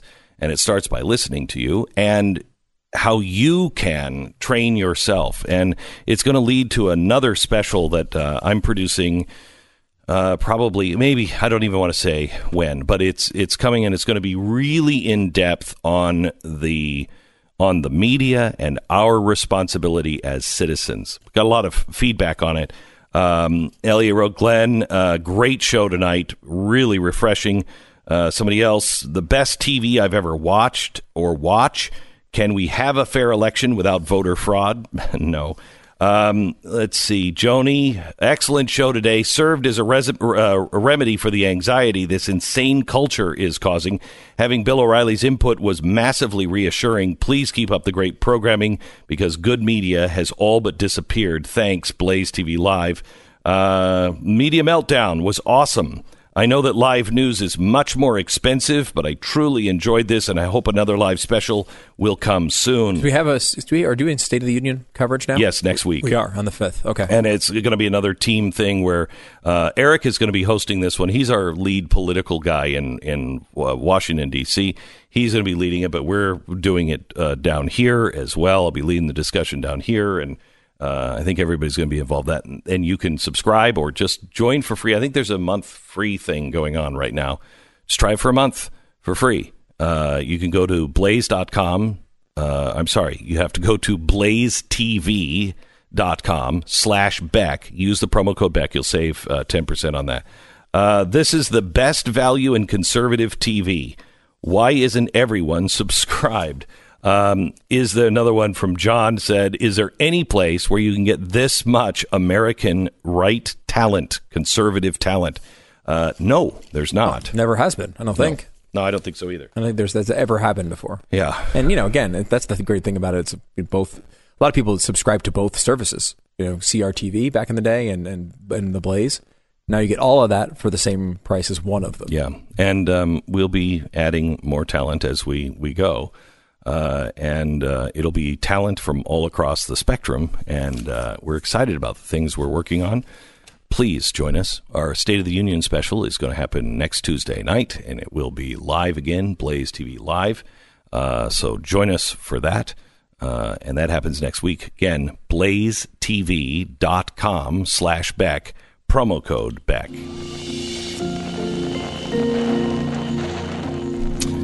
If you're in constant pain, you are not alone. Um, I've I've been in pain for a long time. Just about everybody you know is in some sort of pain.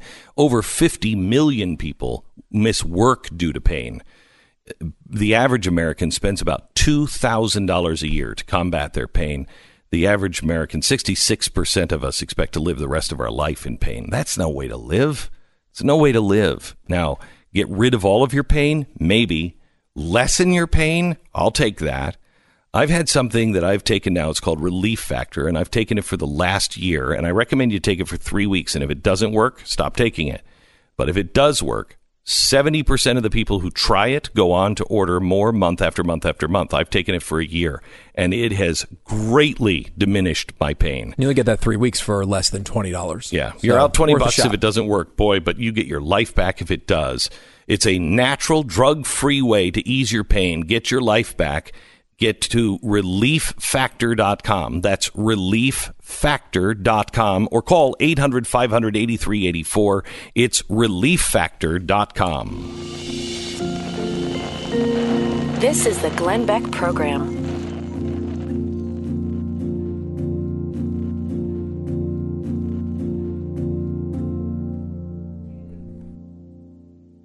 I love this. Police have asked criminals not to commit crimes because it's too cold.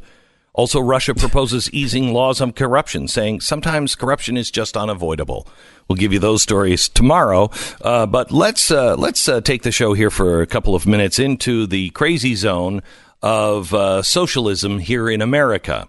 Uh, let's go to uh, Kamala Harris, who is is cl- crystal clear on uh, her healthcare stance. Well, she was on Monday, and then she kind of reversed herself, and I want to really kind of examine that here for a second. Here she is. I believe it will totally eliminate private insurance. Um, so for people out there who like their insurance, wh- they don't get to keep it. Well, listen, the idea is that everyone gets access to medical care. And you don't have to go through the process of going through an insurance company, having them give you approval, going through the paperwork, all of the delay that may require. Who of us has, has not had that situation where you got to wait for approval and the doctor says, well, I don't know if your, your insurance company is going to cover this? Let's eliminate all of that. Let's move on. Yeah. let's move on. Ah, yeah. Remember, remember, Glenn Beck is a conspiracy theorist because he said it's right there. It's not a Trojan horse. It's just right there. This is a, a, a step to single payer health care. As was admitted by the Tides Foundation oh. when Obamacare was introduced. Well, yeah, that's right. That wasn't me saying that. That was hmm. them mm-hmm. saying that. The architects of Obamacare saying this is just the step in between. This we know this won't work, and so we'll have to force everybody out of their private health care. Now, remember, this all started with the promise that it's going to be cheaper. Just doing Obamacare is going to be cheaper, going to save everybody $2,000. It didn't. It's cost everybody an arm and a leg. And is your service getting better? Is anything getting better? No, no it's getting worse. Mm-hmm. That's why everybody's panicked. So, what are they going to do? They're now going to say single payer system, that's the way we need to go. And this is kind of a new step as far as Democrats go because they've been saying Medicare for all.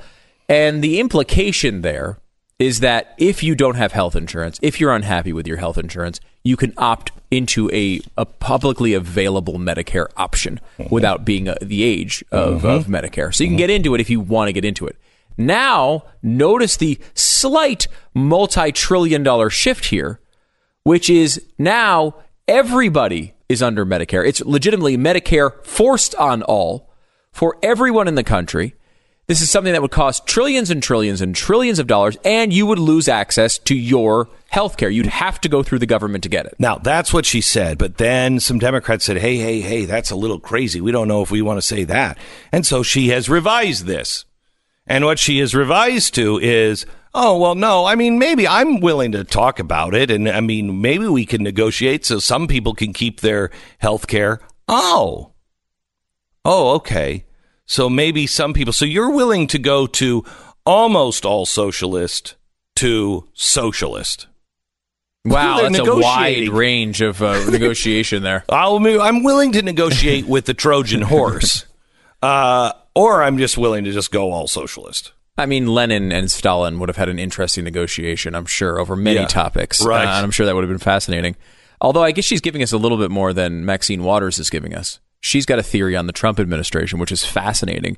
Uh, and she has a lot behind it, a lot of evidence. Listen. I believe, and I don't have the proof, but I believe that Manafort uh, was sent to the campaign uh, to be there to ensure that they get Trump elected in every way that they possibly could. Hmm, wow. And this is in exchange for him lifting the sanctions. I believe Hmm. So she's so she's Manafort got was a Russian spy spy spy sent by Putin mm-hmm. to ensure, which again her evidence is none. Um, well, she, that's only you're only going by her word that she has no proof of it. Other than right. that, who knows how much right. she has? She doesn't even have an anonymous source. No, we've gone from anonymous sources to I have zero evidence. I just want to say Paul Manafort, he's a Russian spy. But you were making a lot of wild claims, Glenn. I wanted people to remember that. Well, I was a conspiracy theorist because I did say Van Jones uh, in the Obama administration did claim to be a communist. I just wanted to know if he was still a communist and did they know his communist past. But I was I was ridiculed for asking those kinds of questions with the breadcrumb that leads you to that statement. Maxine's got none of it. She just wants you to know Paul Manafort's a Russian spy. You're listening to Glenn Beck.